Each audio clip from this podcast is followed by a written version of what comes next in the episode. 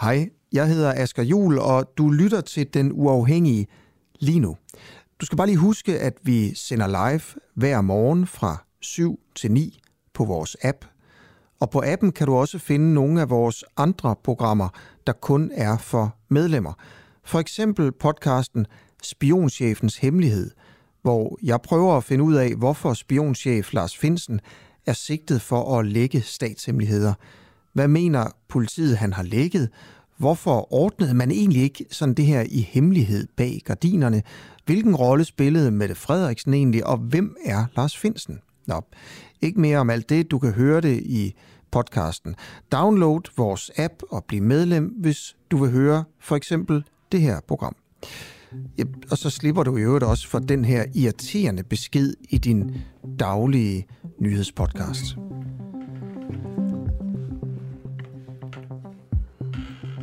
Ja, klokken er syv. Godmorgen. Helt ærligt, er der ikke for mange penge i den offentlige sektor?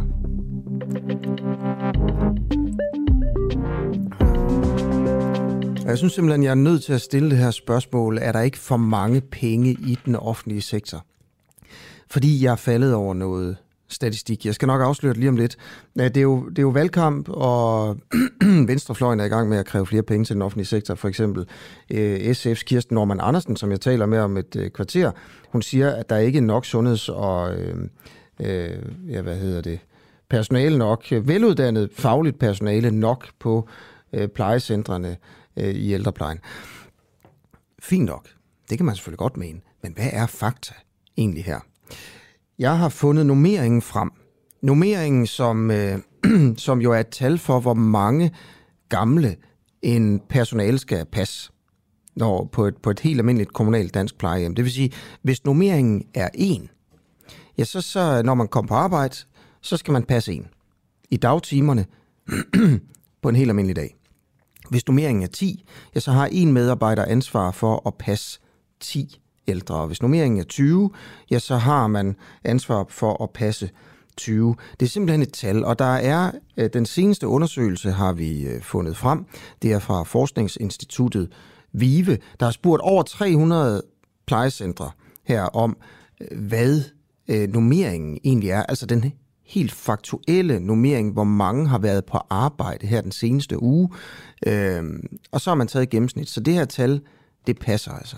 Og jeg vil gerne bede dig om at svare på spørgsmålet, er der ikke for mange penge i den offentlige sektor? Du kan også prøve at se, om du kan gætte, hvad tallet er. Hvad er nummeringen på en almindelig dag, en hverdag i dagtimerne på et kommunalt dansk plejecenter? 1245, det er den øh, det nummer, du skal skrive en sms på, 1245. Du skal bare skrive DUA først, øh, D-U-A-H, mellemrum, og så din besked. Så får jeg den her ind i studiet. Du kan selvfølgelig også skrive til mig på, øh, på Facebook, hvor vi sender live. Og godmorgen i øvrigt til alle jer, der lytter med. Jeg hedder Asger Jul og er din vært her de næste to timer. Vi har en fuldstændig forrygende udsendelse foran os. Det synes jeg faktisk, og det siger jeg ikke nødvendigvis hver dag. Men øh, jeg elsker for eksempel vores, øh, vores øh, afsløring. Vi prøver at have en afsløring hver dag jo. Vi afslører her til morgen, at den tidligere stram kursprofil Lars Tejlade og tidligere nye borgerlige formand på Frederiksberg i København, Carsten Larsen, de stiller op til menighedsrådet i Bellerhøj Kirke i Brøndshøj Sogn, også i København. Og at medlemmer af menighedsrådet nu frygter, at det her det bliver et kup. Der er total ballade her. Øh, vi er her på Den Uafhængige blevet tippet om, at en af kirkens præster har grebet til ret drastiske midler i, for, i form af sådan en fælles sms, hvor kirkens brugere advares mod, at kræfter fra stram kurs ønsker at omvende alle muslimer i sovnet. Øh, en af dem fra den tidligere stram kursprofil, Lars Tejlede, der, der nu stiller op til menighedsrådet, han er med her øh, i vores morgenradio om øh, i næste time mellem, øh, mellem 8 og 9. Men jeg vil bare lige, jeg sidder her med sms'en fra præsten. Øh, og det er jo altså total skræmkampagne også fra, fra præsten her, om hvad der sker, hvis man øh, indvælger de her øh, to gutter, altså Lars og øh, Karsten fra henholdsvis tidligere Stramkurs og tidligere Nye Borgerlige, øh, hvis, hvis de kommer ind i, øh, øh i, i sovnet øh, til menighedsrådsvalget her den 20. september, så står der her, at de er, de vil kuppe øh, øh, menighedsrådet. Øh, de vil også, de ønsker at omvende alle muslimer i sovnet, og så står der også her til, til sidst, hvis de vinder, så er det højst sandsynligt også slut med rytmik i kirken. Skriver præsten altså. Okay. Så må vi jo se, hvad de vil. De er i hvert fald på her i, øh, i løbet af, af morgenen. Husk lige det der med øh, at, at sige, om du mener, der mangler penge i den offentlige sektor, øh, og hvad tror du normeringen er i gennemsnit på et dansk plejehjem, et, et kommunalt dansk plejehjem i dagtimerne på hverdag. Hvad er normeringen? Hvad tror du? Okay, jeg skal nok afsløre det lige om lidt. Øh, først vil jeg bare lige vende blikket mod et, en ting, vi også kigger meget på. Altså, hvad vil Inger Støjbergs nye parti, Danmarksdemokraterne?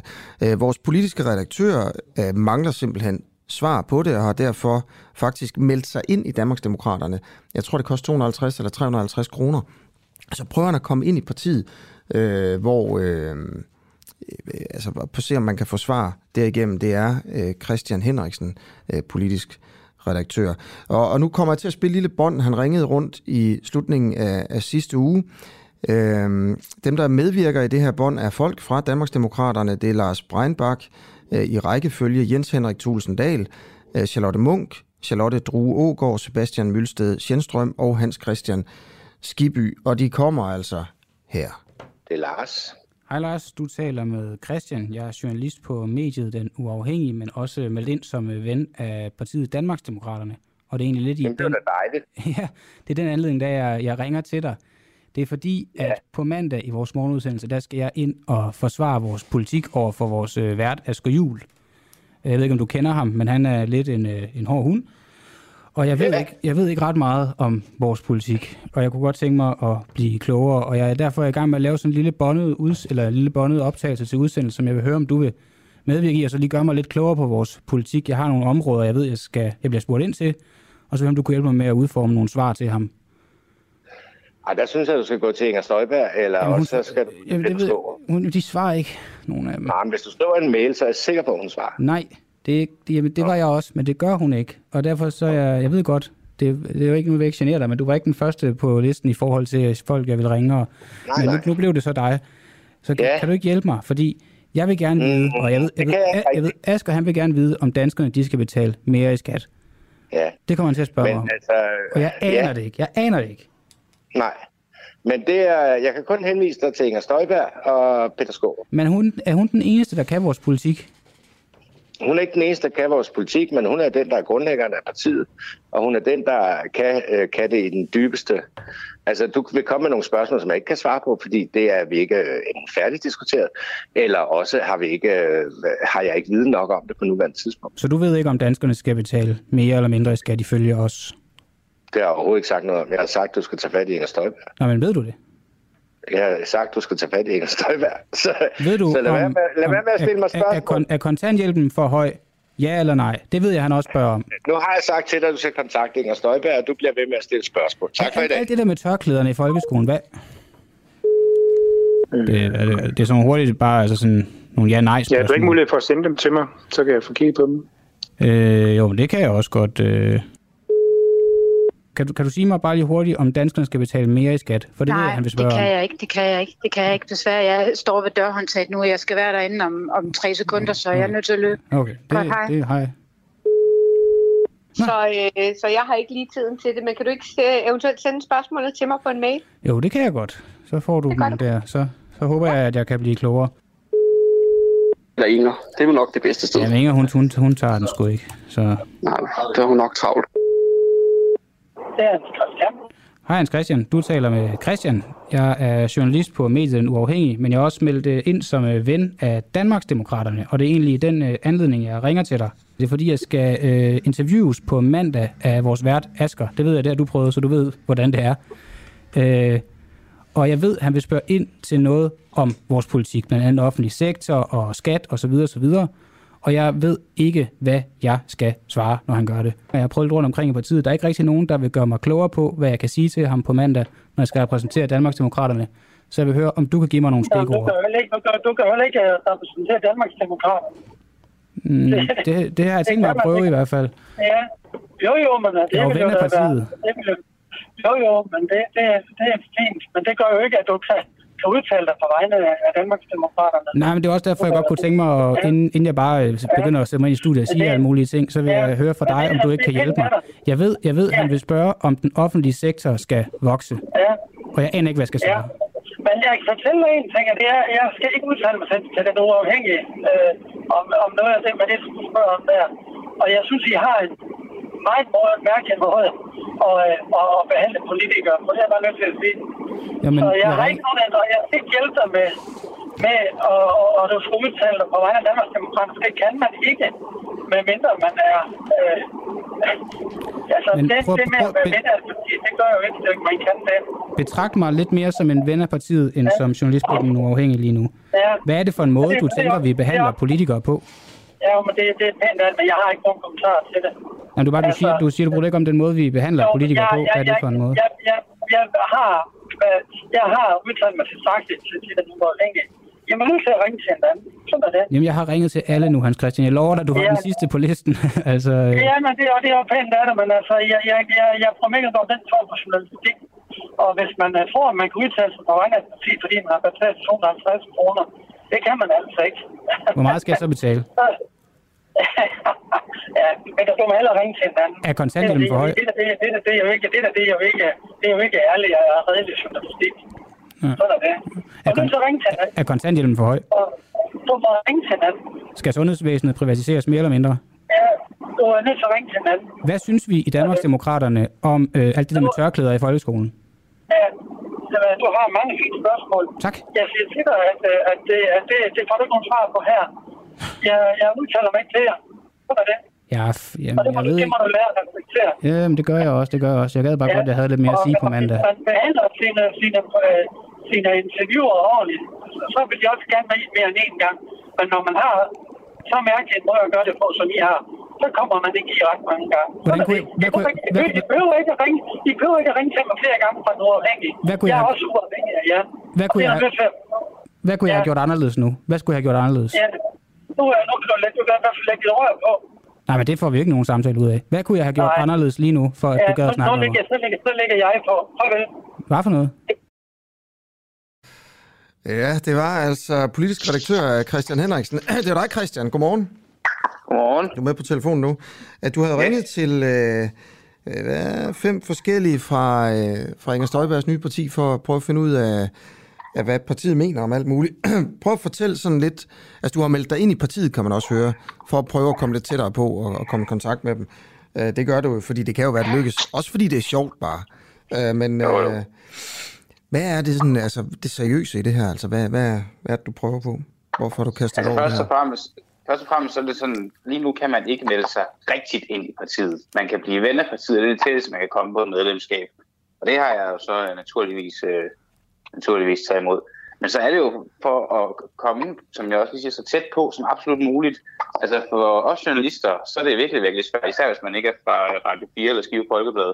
Så det er det svært at finde ud af, hvad det er, at øh, både hvad partiet står på, men også at få øh, Inger eller Peter Skårup eller nogle af de andre fremtrædende mm. Danmarks Demokrater i tale. Så øh, det her ting, ligesom, det var min, min sidste vej for at øh, komme tæt på politikken, komme tæt på partiet. Altså nu kan jeg nu Hans Christian Skibby, han siger, at det her det ikke er... Han kritiserer jo den her måde at gøre det på, og siger, at det ikke er ærlig og redelig mm. journalistik, men så vil jeg så også godt kritisere måden, de fører politik på lige nu, og sige, at det ikke er ærlig og redelig politik, når man ikke, mm. man ikke vil med nogen politik ud. Altså der er jo hver tiende dansker stemmer på dem lige nu. Ja. Det er jo helt vildt, de ikke ved, hvad de stemmer på, udover Inger Støjberg. Ja, fordi kan du prøve lige, hvis man øh, lytter med nu, og måske endda betaler øh, som medlem til radioen, Ja. øh, og så betaler man jo din løn. Jo, jo, Ja, man det er har der- også det er der jo- det betalt det her medlemskab her. Det- Ja, og man har også betalt øh, penge for, at du kan melde dig ind. Det har vi taget fra, fra, fra Det er kassen. taget på vores er det. Øhm, hvorfor er det, at det her det er, det er godt, at du bruger din tid på det? Jamen, fordi det er vigtigt. Altså, hvad, hvad, anden, hvad, hvad tiende danskere stemmer på det her parti, i hvert fald ifølge meningsmålingerne lige nu. Det er altså helt vildt mange, der stemmer på det her parti. Lige for at omdale til nogle andre tal, det er 10 procent. Mm. De ved ikke, hvad de stemmer på. Altså, vi har fået en lille smule at vide om noget med barsel og sådan, men sådan en helt reel kernepolitik, Mm. det ved vi ikke, hvad er. Og det synes jeg er vildt. Jeg synes, det er vildt, at vi står nok ret tæt på et folketingsvalg. Og så et af de her helt store nye partier. De slår sig bare op på at have Inger Støjberg som frontfigur, og så er det lidt det. Okay, øh, Christian Henriksen, tusind tak, øh, fordi du bare kort ville være med her. Hvad er dit næste træk for at prøve at finde ud af, hvad Inger Støjberg mener? Øh, jamen altså, for det første så er der, øh, jeg blev også anbefalet at snakke med Peter Skåb, og Mhm. det har jeg faktisk gjort, det bånd, det kommer i anden time, så Ja. det, det er næste træk, der allerede øh, er lavet. Men jeg skal med på nogle, jeg skal med på nogle møder. Øh, jeg, man, som vennerpartiet bliver man inviteret til møder, står der, og når det så, den invitation kommer, så er jeg der. Så er der, okay.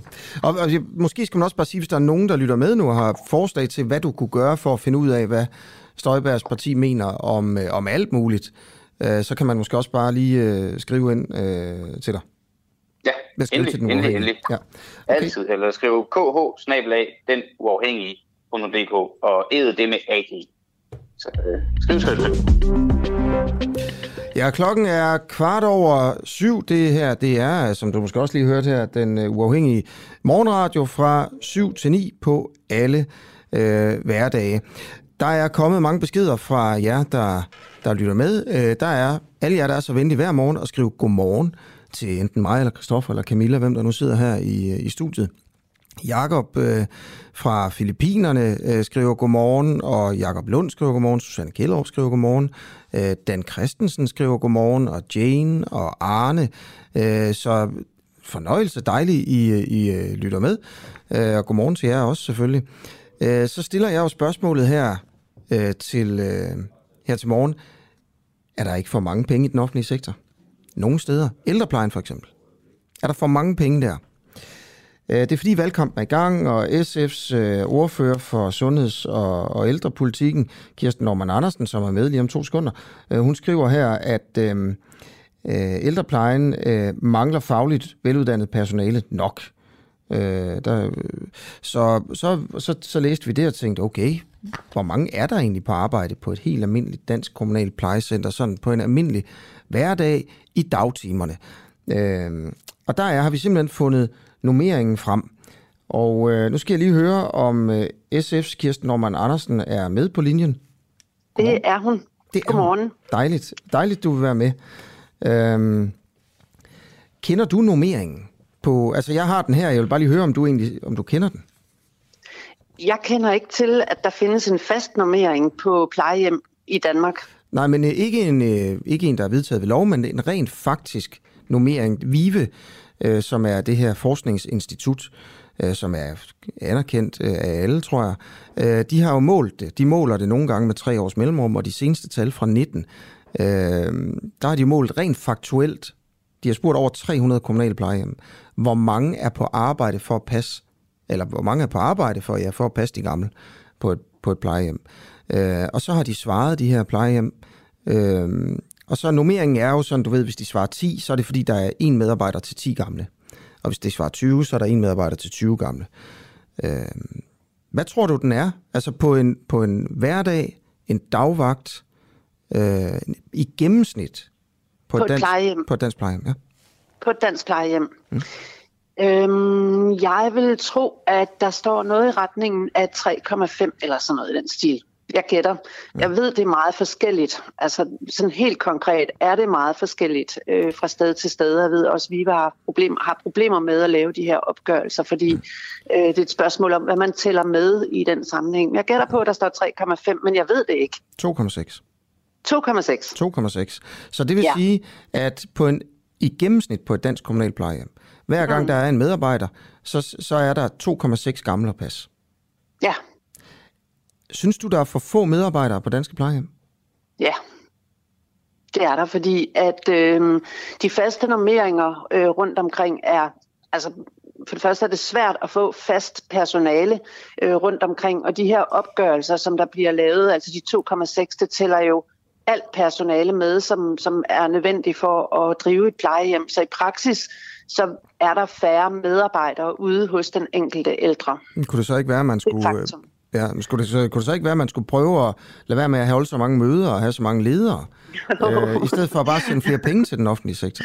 Jo, men jeg vil også rigtig gerne tale om, hvordan det er, man organiserer øh, ældreplejen generelt. Det er jo derfor, jeg har blandet mig i det, og Mm. Siden prøve- 2017 har prøvet at sige, at man bliver nødt til at organisere arbejdet med faste teams, øh, hvor man har øh, noget tværfaglighed, og hvor man har øh, medarbejdere, som øh, kun er øh, optaget af, de, af nogle bestemte borgere. Mm. Fordi så lærer man dem godt at kende, og det sparer faktisk også ressourcer men, i dagligdagen. Men, det betyder, at du slipper for at skal rende efter alt muligt, du har glemt. Ikke? Ja, men du vil gerne have flere medarbejdere, det startede du med at sige, i mm. ældresektoren. Ikke? Og der er ja. lige nu 2,6 øh, ældre per medarbejder på en helt normal dag i gennemsnit. Øh, hvad skal den her normering ned på, før du er tilfreds? Jamen, jeg vil være optaget af, hvor mange der er, altså hvor meget øh, øh, faglært personale der er til at tage sig af den enkelte ældre. Øhm, og der er der, altså der er en medarbejder, der møder ind på et plejehjem i en dagvagt, har ansvaret for mere end 2,6 øh, borgere i løbet af en dag.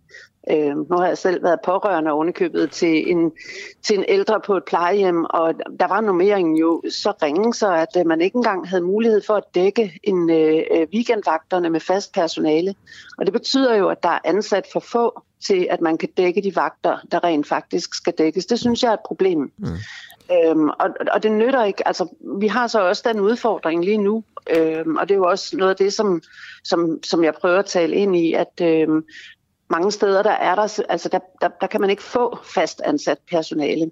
Og der er man så nødt til at skal benytte sig af rigtig mange vikarer. Og hvis man har rigtig mange ukendte vikarer i ældreplejen, så bliver det endnu sværere at få hverdagen til at fungere. Mm. Fordi det også handler meget om kommunikation, og der er rigtig meget øh, nonverbal kommunikation med mm. øh, borgere i ældreplejen på grund af demens eller sygdom eller andet. Ikke? Jo. Men det vil sige, altså du siger, at der skal flere Altså, vi har en normering på 2,6 på en helt almindelig dag. Mm. At du vil have flere personaler. Du kan ikke svare på, hvor mange du gerne vil have. Altså, hvad nummeringen Jamen, skal ned skal på. Med, hvis jeg skal komme med et, et ja. fagligt bud på, hvor mange der skal være øh, i forhold til den enkelte øh, borger, ja. så var mit bud på 3,5 faktisk et, øh, et, et reelt Men der er 2,6? Altså, mellem, mellem 3 og 4 borgere kan man have ansvaret for som person. Jamen prøv at høre, prøv at høre det her tal, det dækker jo ikke, hvor meget personale der er ude hos den enkelte ældre. Det dækker jo mere, det kan du også se, hvis du læser undersøgelsen. Jeg har læst undersøgelsen, der er også lederne med. Ja. Men så er det jo bare fordi, ja. at man har for meget byråkrati, for mange ledere. Sagtens, Hvorfor? Det kan sagtens være. Ved du det? Du, du, du, du advokerer jo for os som politikere at få mere personale på plejehjemmene. Du siger jo jeg, ikke... Jeg mener, jeg mener der er for meget byråkrati i ældreplejen. Det har jeg sådan set ment i, i rigtig mange år. Det har der været siden 2003, mm. øh, hvor man lavede fritvalgsloven, fordi det var den, der sådan set okay der, er, der er sådan set øh, resulteret i, at øh, man skal opgøre øh, øh, standarder i forhold til den enkelte. Man skal lave tidsmålinger, man skal lave prismålinger, og man skal øh, afregne. Og det gør man jo uanset om det er kommunalt eller det er privat, men det koster rigtig mange ressourcer, det her system. Kan man, kan man løse problemerne? Du siger, der er ikke, de gamle bliver ikke, der er ikke nok til at passe de gamle. Mm. Øhm, kunne man løse de problemer ved at fjerne byråkratiet? Ja, noget af det vil man kunne løse, men det vil jo også forudsætte, at man men, så kunne men, kunne man løse, om, det, man... det er, okay, undskyld, jeg har formuleret det dårligt. Mm. Kan man løse alle de problemer ved at fjerne byråkratiet? Sådan man ikke behøvede at tilføre flere penge? Hmm. Måske. I hvert fald en del kan man løse. Hvorfor, har du ikke undersøgt, du, hvorfor, hvorfor ikke undersøge, om man kan det, før man bare mener, der skal tilføres flere penge og hyres mere personal, som du gør?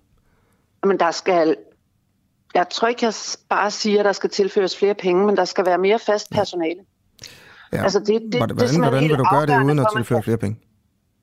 Jamen øh, lige nu der har vi en situation, hvor rigtig mange sundhedsfaglige, de vælger at sige deres stillinger op øh, og blive øh, vikar i stedet for. Øh, fordi der tjener de noget mere, og der kan de selv bestemme deres arbejdstid. Mm. Det handler jo i høj grad om, at de kommunale ledere bliver nødt til at kigge mm. ind og sige, kan vi øh, tilbyde de samme vilkår, for vores medarbejdere, sådan så at øh, vi i højere grad kan fastholde kendt og fagligt dygtigt mm. personale. Skal der altså, tilføres altså, flere penge til ældreplejen, synes, synes SF? Jamen, jeg tror, der er rigtig mange penge at hente i byråkratiet. Det øh, mm. er ikke nogen men, hemmelighed, men det forudsætter jo, men, at men, man men så det er vil det, gøre om. Det er ikke det, jeg spørger om. Skal der, skal der tilføres flere penge til ældreplejen?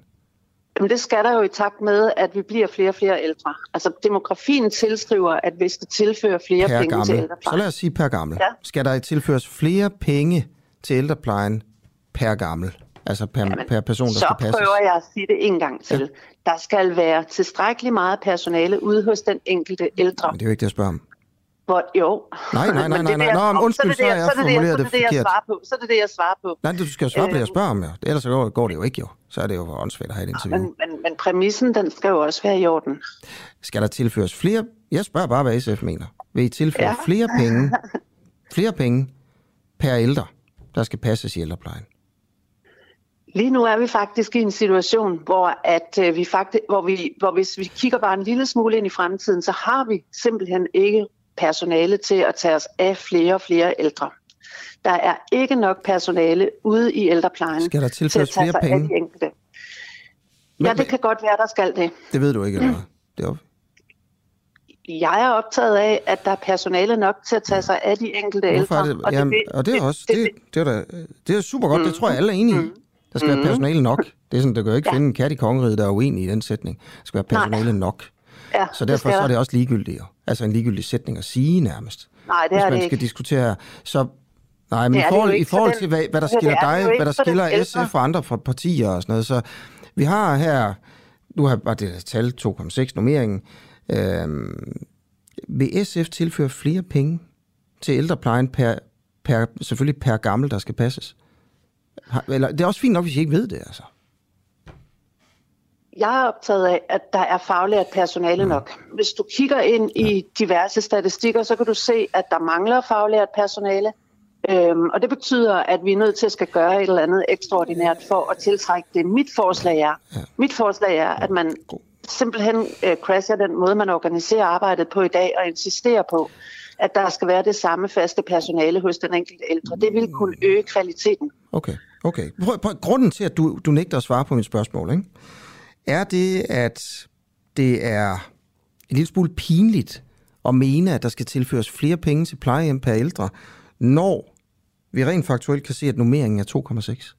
Nej, men det er fordi, at de 2,6 de indeholder rigtig meget andet. Der er ikke 2,6 medarbejdere ude hos den enkelte ældre på et plejehjem i dag. Men hvorfor er det så, at du ikke vil svare på mit spørgsmål? Jeg prøver bare at finde ud af, hvad fanden... Fordi at, at hvis... fordi at der, de opgørelser, som, som, som du, du henviser til ja. her, de ikke siger særlig meget om, hvor mange der er ude hos den enkelte ældre. Og det er det, jeg er optaget af. Så kan det godt være, at man skal Ja, gøre de siger noget om, hvor mange penge, Det der er bliver tilført ældreplejen. Det er jo det, de siger noget om. Det er lige præcis, det har du fuldstændig ret i. For det kan nemlig Ja, godt det- være, at de her tal handler om, at der kun er altså én personale til at passe 10, fordi de andre, de sidder og holder møde, eller et eller andet. Men så er spørgsmålet, det er også derfor, jeg hele tiden er fokuseret på, om du vil tilføre flere penge. Men, men man kan ikke opgøre spørgsmålet om flere penge på den her måde. Der er rigtig mange andre faktorer, der spiller en rolle. Hvis du for eksempel går ind og kigger på de enkelte kommuner, så vil du også kunne se, at der kan være en forskel på, hvad man bruger på ældrepleje på helt op til 100 procent. Så, så der er også meget store forskelle i forhold til de enkelte områder. Der er noget demografi, øh, og der er noget, noget øh, øh, et spørgsmål om, hvad det er for nogle standarder, de enkelte kommuner de har lavet. Jeg tror, vi, altså min oplevelse af ældrepleje lige nu, når jeg også har oplevet den tæt på, den er, at, at du, vi visiterer på et tidspunkt så sent, at ældre øh, skal klare sig selv meget længere, end de har skulle det tidligere. Det er svært at komme på et plejehjem, man lever der ikke ret lang tid, og det vidner jo om, at øh, vi har en meget stram ældrepleje, hvor det er svært at få den hjælp, som man har brug for. Mm. Ja. Og hvis det er blevet sværere at få den hjælp, man har brug for, så bliver man nødt til at skal tilføre nogle ekstra midler, mm. sådan så flere borgere kan få hjælp i tide. Det er en hele forudsætningen for, at det nære det sammenhængende sundhedsvæsen, det kan komme til at fungere i praksis. Så, så du vil have flere penge til ældreplejen? Ja, det vil, det, det, det, det vil jeg, fordi der er Nå, nogle borgere, der bliver okay. visiteret for sent. Prøv at høre, der, der er nogle borgere, der bliver visiteret for sent, som simpelthen ikke får hjælp, fordi man ikke har råd til at give dem den hjælp allerede i dag. Og det bliver vi da nødt til at gøre noget ved. Hvis det er sådan, vi vil sikre, at øh, vi skal forebygge forebyggelige indlæggelser, som man for eksempel kan i ældreplejen ved at øh, nedbringe antallet af urinvejsinfektioner ved at handle i tide undgå liggesår og undgå, at øh, ældre borgere bliver øh, forstoppet og alle mulige andre ting, som er vigtige indsatser i ældreplejen, så bliver man nødt til at sørge for, at de får hjælp i tide. Så derfor så bliver man også nødt til at tilføre penge til ældrepleje, uanset hvad. Når man, når man ikke har den tid, så kan man heller ikke nå at gøre de ting, der er nødvendige for, at man kan få en, øh, en god og en øh, værdig sidste tid i ældreplejen. Og hvis du spørger personalet, der øh, arbejder derude, så kan du også se det i praksis, at de er rigtig, rigtig svært ved at nå de opgaver, mm. som der skal løses i hverdagen. Tusind tak, fordi du vil øh, svare på spørgsmålene og stille op til interview. Kirsten Norman Andersen her, sundheds- og ældreordfører for, for SF. Ha' en fortsat god morgen. Og i lige måde. Og klokken er to minutter i halv otte her på Den Uafhængige. Det er klokken jo sådan set over hele landet jo. Øhm, der er mange af jer, der har skrevet ind. Tusind tak for sms'er og beskeder inde på Facebook. Øhm, hvis vi lige tager Kim her, så skriver han, øh, ja, det er om noget andet faktisk, så tager vi Karl. Han skriver, Godmorgen Asger. Godmorgen Karl. Øh, jeg synes nødvendigvis ikke, at det offentlige skal have flere penge, men de skal blive bedre til at bruge deres penge mere effektivt. Og det var jo lige præcis det, det handlede om i, i det her interview, så tak for det, Karl. Øhm, Lars skriver, at der mangler hjælp i ældreplejen. Og så kan man sige, Lars, hvad er det så for en hjælp, der mangler? Er det altså hjælp til at lave mindre byråkrati, eller er det hjælp til øh, at få flere penge? Fagligheden er efterhånden så lav, skriver Gitte Johansen. Fagligheden er efterhånden så lav på plejecentrene, da man udsætter alt øh, kravl, man kan få på grund af mangel på ansatte. Jeg forstår ikke helt, hvad, hvad, hvad, du betyder, hvad du mener der, Gitte, men der er ikke så sjældent mennesker, der slet ikke er engageret nok. Der er også nogle sproglige udfordringer. Okay, måske mener du, Gitte, at personalet ikke er godt nok? Øhm, og, og det var jo faktisk også det, Kirsten Norman Andersen var inde på. Øh, Jarl skriver, øh, de skal altså bare kunne svare på nogle af de her spørgsmål. Øh, Øh, og det er altså, det, jeg tror faktisk, det handler om øh, Inger Støjbergs øh, parti. Der er flere, der skriver ind øh, om, om præcis det. Gud, der er mange, der har skrevet om ældreplejen her. Øh, Jane, tak for din øh, besked her. 2,6 øh, per, øh, øh, ældre per medarbejder. Det kan jeg skulle ikke få til at passe med de steder, jeg har arbejdet. Øh, der var nogle flere øhm, øh per personale. Og Thomas skriver 2,6, det er jo helt vildt. Man har jo indtryk af, at det er en 30-40 stykker. Man kan ikke komme i bad, der er ikke nogen service. Men Thomas og Jane, tallene er rigtige nok. Det, det er en kæmpe stor undersøgelse. Det er 2,6. Og hvis det er sådan, at der i praksis kun er øh, 1 per 30 ældre, så er det altså fordi, at de laver noget andet end at passe de gamle. Okay. Godt, klokken er halv otte. Øh, jeg haster videre, men øh, husk at skrive ind til mig. Jeg vil faktisk rigtig gerne høre fra dig, hvis du har en holdning til det her. Øh, for eksempel, altså, og spørgsmålet er jo her, er der for mange penge i den, den offentlige sektor? Det er spørgsmålet her, her til morgen. Og så er det vel dejligt at være med i sådan et morgenprogram. Ole Birk Olsen, finansordfører for Liberal Alliance. Godmorgen. Godmorgen. Det er et relevant spørgsmål, I stiller. Synes du det? Ja, det synes jeg. Okay. Altså, det er, det er, du skal jo slet ikke tale om det her, men det er jo fordi, vi har fundet... Uh, SF uh, siger, der skal, der skal mere personale, der skal flere penge til ældreplejen. Og så sad vi og kiggede lidt på nummeringer, ikke? Og den er på i gennemsnit på en helt normal hverdag, der er den 2,6 på et kommunalt plejehjem. Det vil sige, at hver gang der er en ansat, så er der 2,6 som den her uh, gammel, som, uh, som man skal passe. Ja, uh, så så man kan jo spørge selv, når der så sker sådan nogle ting derude, hvor der er nogen, der bliver behandlet dårligt, er det så virkelig fordi, der mangler personale? Hvad, hvad, hvad tænker du om så derude? Du er jo ikke ordfører på området. Hvad er dine tanker om det? Jeg er faktisk ordfører på området. Oh, okay. jamen, øh, jamen, min tanke er, at øh, det personale, man har, bliver brugt dårligt. At øh, der er for meget øh, tid, der går med alt muligt andet. Okay. Øh, vi skal snakke noget helt andet. Ole Birk Olsen. Øh, fredag der kunne regeringen sammen med et rødt flertal præsentere et boligudspil, der sætter et loft på huslejestigninger de næste to år på maks 4% Noget, som mange lejere jo nok er glade for her, så går det ikke fuldstændig bananas, hvis inflationen øh, stiger rigtig meget. Øhm, men der er noget i det her forløb, der får dig til at sige, at det her det kan være altså potentielt en ny minkskandale. Vil du prøve at fortælle, hvad, hvad det er, du ser her? Jamen forløbet er jo det, at, at først går statsminister Mette Frederiksen ud og siger, at hun vil sætte det her loft.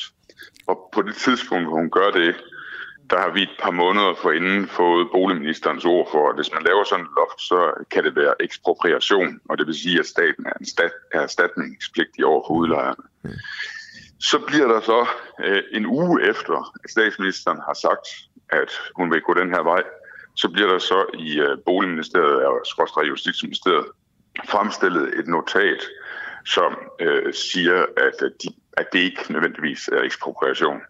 Og det vil sige, at man har altså ligesom meldt ud, at vi vil den her vej, før end man har øh, opbakning fra embedsmændene på skrift til, at man kan gå den vej, uden at det er ekspropriation. Det tyder på mig, det tyder for mig på, at man ligesom har efterrationaliseret, at man har forsøgt at strække rådgivningen til at passe til det, som Mette Frederiksen allerede har sagt. Mm. Okay, så det du siger, det er på en eller anden måde, at de her embedsmænd, der jo egentlig skal være neutrale i deres juridiske vurderinger, om noget er ekspropriation, eller om noget er lovligt eller ulovligt, øh, de har været presset af Mette Frederiksen til at vurdere, at, at hendes forslag er lovligt. Ja, fordi inden de fik lov til at sætte pen til papir om emnet om ekspropriation, der havde Mette Frederiksen allerede en uge forinden sagt, at øh, regeringen ville føre den politik. Okay. Øh, og på dagen, hvor hun, Mette Frederiksen sagde det, så kom boligministeren pludselig med en påstand om, at man havde fundet en model, hvor det ikke er ekspropriation. Okay. Men kan det ikke godt være, at det er sådan? Det er meget svært, hvis man har sådan en, en, en almindelig tilgang til, hvad ekspropriation er, at tænke, at du har nogle udlejere, som i henhold til gældende lovgivning har lejet ud til nogle lejere med en bestemt aftale om, hvordan huslejen stiger i tilfælde af, at der sker ting i samfundet. Og så kommer staten bagefter og siger, de må ikke tage den husleje, som de har aftalt, og som var lovlig på det tidspunkt, så hvor de aftalte den, men de skal alligevel huse de lejere til evig tid. Det er meget svært at tænke, at det ikke er ekspropriation. Mm. Okay. Alright, Ole Birk Olsen, tusind tak, fordi du vil være med for en kort bemærkning her til den her sag, så vi jo se, hvor det hele det, øh, det ender henne. Ja, selv tak. Ja, hej. Uh, fem minutter over halv otte. Kaja, du har skrevet ind på, uh, på Facebook også. Der er mange af jer, der har skrevet. Tusind tak for alle kommentarerne. Uh, Kaja, du skriver, at de ældre bare må stå sammen og komme på barrikaderne. Vi er så mange ældre, skriver du altså. Tak fordi du blander dig her. Øh, hvor gammel er du egentlig, Kaja? Det kunne jeg godt tænke mig at vide. Øh, og øh, har du nogle øh, veninder eller et eller andet, som, øh, som er kommet på plejehjem og nogle erfaringer derfra, så vil jeg også selvfølgelig gerne høre lidt... øh, om det. Øh, Lisa, du skriver, der bruges alt for meget øh, for mange penge på administration, og derfor er der ingen tid til de ældre. Og Gitte, du skriver, fagligheden er efterhånden så lav på plejecentrene, da man ansætter Øh, nej, det var den, øh, den har jeg læst op, den her. Ved I hvad? Tusind tak for alle øh, beskederne her til morgen. Beklager jo, hvis jeg lige kommer til at læse lidt forkert og sådan noget, men det er jo øh, et, øh, et, et, et lille, et lille medie, det her, øh, hvor vi ikke nødvendigvis lige får, øh, har ressourcerne til at lige at sidde og screene alle beskederne og sådan noget. Så det gode ved det er jo, at, at ting simpelthen bare kommer i radioen øh, rimelig hurtigt. Hvis du i øvrigt synes, det her det er sjovt at lytte til, den uafhængige, så husk, at det, det er jo ikke noget, der finansierer sig selv, det her. Øh, vi får ikke en krone fra staten. Øh, vi mener, at det er en dårlig idé, at øh, medier er finansieret af politikerne. Jeg tænk, hvis vi var finansieret af Kirsten Norman Andersen. Og hun udover, altså hende jeg lige har interviewet fra SF, og udover at, øh, at hun var ordfører for det her, så var hun også medieordfører.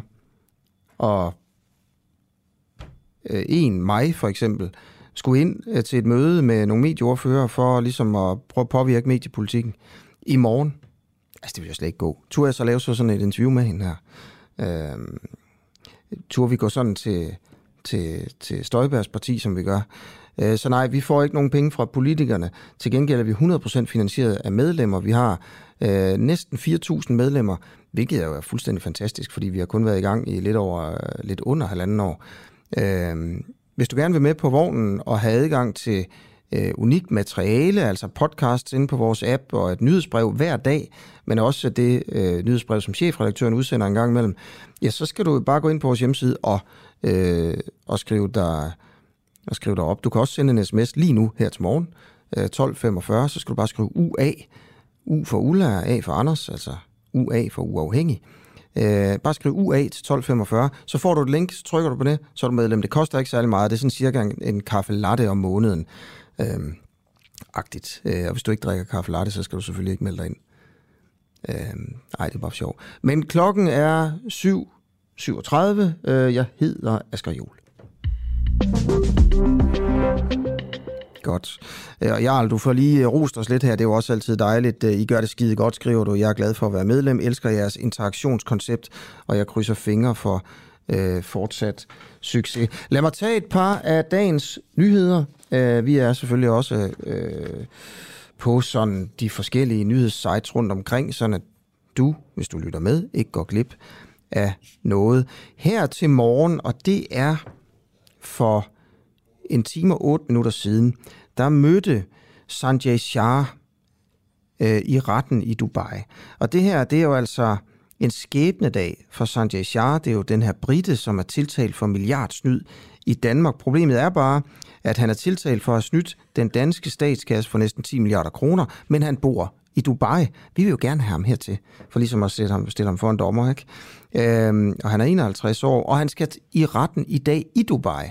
Og der skal de så finde ud af, om han kan blive øh, udleveret til Danmark. Og det bliver, synes jeg, øh, ret, øh, ret interessant. Der er selvfølgelig også nogle, nogle andre ting. Men mens jeg er ved den her historie, så kan jeg måske bare lige sige øh, godmorgen til dig, Niels Fastrup. Godmorgen. Godmorgen, du er undersøgende journalist øh, på, på DR, og så er du også forfatter til det store skatterøveri. Øh, kan du sætte nogle flere ord på, hvad det er, der foregår i, i Dubai her til morgen? Ja, men det er jo lige præcis den her armbridning, der skal i gang nu om, hvorvidt det kan lykkes Danmark at få udleveret char til retsforfølgelse her. Øh, anklagemyndigheden dernede, altså øh, politiet i Dubai, øh, de, vil, de samarbejder jo med de danske myndigheder om det og vil gerne have det. Men spørgsmålet er, hvad den lokale dommer kommer til at sige, og der er der jo noget, der tyder på desværre, at set fra danske myndigheders perspektiv i hvert fald, at, øh, at det godt kan blive svært. Nå. Hvor, hvad er argumentet egentlig for at... Øh, og jeg ved godt, vi skal også snakke om, hvordan du kom på sporet af den her sag og sådan noget, ikke? men ved du egentlig, bare sige, hvis du ikke ved det, men hvad er argumentet for, at man ikke altså vil udlevere sådan en mand her til Danmark? Når, når vi mener... Jamen, jeg, ved, jamen, jamen, jeg ved jo selvfølgelig ikke lige præcis, hvad, hvad Char og hans advokater vil argumentere med, men, men altså, øh, gode kollegaer i Danmarks Radio har jo afdækket her på det seneste, at der er rigtig mange sager dernede, øh, der ender med, hvor det ender med, at folk ikke bliver udleveret, blandt andet fordi det lykkes øh, deres advokater at argumentere for, at sagerne er forældet, eller der er noget galt osv. osv. Mm. Okay. Hvordan øh, kom du på sporet af af hele den her sag, hvis vi prøver at gå til, tilbage i tiden. Altså det her, det er jo Danmarks historiens øh, største svindelsag, en af dem i hvert fald, og ham her, Shah, tyder, det tyder på, at han er bagmanden, at han, øh, han er i hvert fald mistænkt for at have 12,7 milliarder kroner ud af, af, af statskassen sammen med nogle, øh, sammen med nogle andre. Øh, hvordan kom du på sporet af den sag? Altså, det var egentlig meget nemt. Det var først senere, det besværet. Altså, det, det startede jo i august 2015 med, at, at skat, Skattestyrelsen, som det hedder i dag, og Bagmandspolitiet udsendte en pressemeddelelse om, at Danmark var blevet svindlet for. Dengang var det kun, havde han sagt i anførselstegn, 6,2 milliarder kroner. Og så begyndte jeg og min daværende kollega Thomas Svaneborg at grave i, hvem pokker kunne stå bag det her, og, og hvad, var, hvad var i virkeligheden historien. Og det var jo så noget, vi brugte en 4-5 år på, og som endte med at, at føre til en ret stor afsløring af, at det var i virkeligheden øh, et gigantkup mod det meste af Europa, som øh, Danmark også var blevet ramt af. Og hvad var det, I fandt ud af, at de havde gjort, de her folk? Jamen altså, vi fandt ud af, at øh, den internationale finanssektor, øh, primært de store investeringsbanker i London, øh, i finanscentret over i London, i nullerne fandt på øh, en fidus. Det er sådan en meget mild måde at beskrive det på, fordi der er mange andre, øh, som vil sige, at det i virkeligheden er en form for svindel. og det, det er jo nok også det, som, øh, det er jo i hvert fald det, som en dansk dommer også skal til at, måske hvis jeg bliver udleveret, skal til at forholde sig til, om det er eller ej. Mange vil sige, at det er svindel. Andre vil bare kalde det en fidus. Men den her, øh, enten det er svindel eller fidus, går ud på, at man øh, laver nogle, nogle, nogle fikfakserier, der gør, at man kan forlede skattemyndighederne rundt omkring i Europa til at udbetale en masse øh, penge i refusion af såkaldt øh, udbytteskat på nogle aktier, som man i virkeligheden ikke ejer øh, og aldrig har været i nærheden af. Mm, okay, og så er Sanjay Shah, han er i Dubai, og han lever jo altså virkelig et liv i, i luksus dernede, kan man se på nogle, øh, nogle billeder. Det er jo selvfølgelig nogle gamle billeder, men, men altså, hvad laver han dernede nu her? Ja, skal det ved jeg ikke lige nu, vel, men sidst jeg tjekkede, der, øh, der levede han, som du, som du rigtig siger, i sus og dus, men så har han jo været, været anholdt siden, øh, jeg tror det er slutningen af maj, af myndighederne dernede. Øh, på begæring af danske myndigheder for at få dem udleveret. Og spørgsmålet er selvfølgelig, om han har tilbragt sommeren i varetægtsfængsel i Dubai, eller om han øh, har fået lov til at, at sidde derhjemme og vente på at komme for dommer. Mm. Det må jeg være ærlig sige, det ved jeg ikke. Okay, det ved man ikke. Øh, det anslås jo, at han sammen med sine medsammensvorne har svindlet i hele Europa for mindst, og det er jo fuldstændig vanvittigt, altså beløb her, 410 milliarder kroner. Øhm, ja. Hvad er deres egen... Fordi jeg ved jo, han siger, jamen, øh, jeg, så vidt jeg ved, han anerkender jo faktisk, at han har fået pengene. Øh, eller nogen af dem i hvert fald, men han siger bare, at det er ikke ulovligt. Hvad er hans, øh, ligesom... Altså, hvad, hvad, hvordan fanden argumenterer man for, at man uden at arbejde skal kunne hive penge ud af en statskasse? Ja, men det, det, det, det, det, det kan man med rette mene er svært, øh, og det var, det var også det, jeg var, var inde på lidt tidligere, det her med, at det er en fidus bare, en smart fidus, som, som er øh, muligvis moralsk forkastelig, men ulovlig, eller er det ulovligt? Ja. Og, og der må jeg sige, de, de fleste af de øh, eksperter, jeg har talt med, de mener også, det er ulovligt. Så, så derfor tror jeg heller ikke, at Charles argument måske er så godt, når det kommer til stykket. Men det er rigtigt, han siger jo, jamen ja, jeg har fået de her penge, og ja, jeg har gjort det alt det her, som I siger, men det var ikke ulovligt. Jeg udnyttede bare et hul i dansk skattelovgivning, eller i tysk skattelovgivning, eller hvad det nu måtte være. Og ja. der er det så bare, at mange af de, de eksperter, jeg taler med, de har så svært ved at få øje på det her hul. Ja. Det der med at tjene penge er jo også, altså, mange mener også, det er fint nok at tjene penge. Øh, men, men mm, altså, det der med, altså, der skal også på en man skal satse noget. Altså, der skal være en eller anden form for, man skal jo tage en risiko. Øh, det der, hvis man bare ligesom kan malke penge ud af, ud af samfundet, så er det sådan på en eller anden måde snyd. Ikke? Øh, har, har han løbet en risiko ved det her? Han har investeret i værdipapirer, og så de kunne også være faldet, så steg de så, og så kunne han så lade være med at betale skat, eller har han, har han overhovedet haft en risiko? Forstår du spørgsmålet? Ikke i den, ja, det gør ikke i den betydning, hvor du bruger det. Der har han ikke, nej. Altså, der er ikke, der er ikke tale om, at han har haft nogle penge, eller fået nogle penge af nogle andre, og så har han ligesom investeret det for eksempel i danske aktier, og så har han så sat sig på, om de så steg eller, eller, eller ej. Og, altså, han har ikke øh, meget bekendt på noget tidspunkt øh, ejet nogle danske aktier. Altså det, det hele det hele er, handler om at, at lave en stor kulisse, hvor det ser ud som om, at man har en masse selskaber, der ejer en masse aktier, og som indbyrdes handler de her danske aktier frem og tilbage. Mm. Øh, men, men, øh, men der er, i, i, i realiteten er der ingen realitet i det, og dermed er det et stort øh, ja, altså, øh, setup, så at sige, ikke? som okay. er min forventning, at, at, eller eksperternes forventning, at dommerne vil sige er svindel. Okay. Niels Fastrup, undersøgende journalist på Danmarks Radio. Tusind tak, fordi øh, du vil være med. Selv tak. Ja.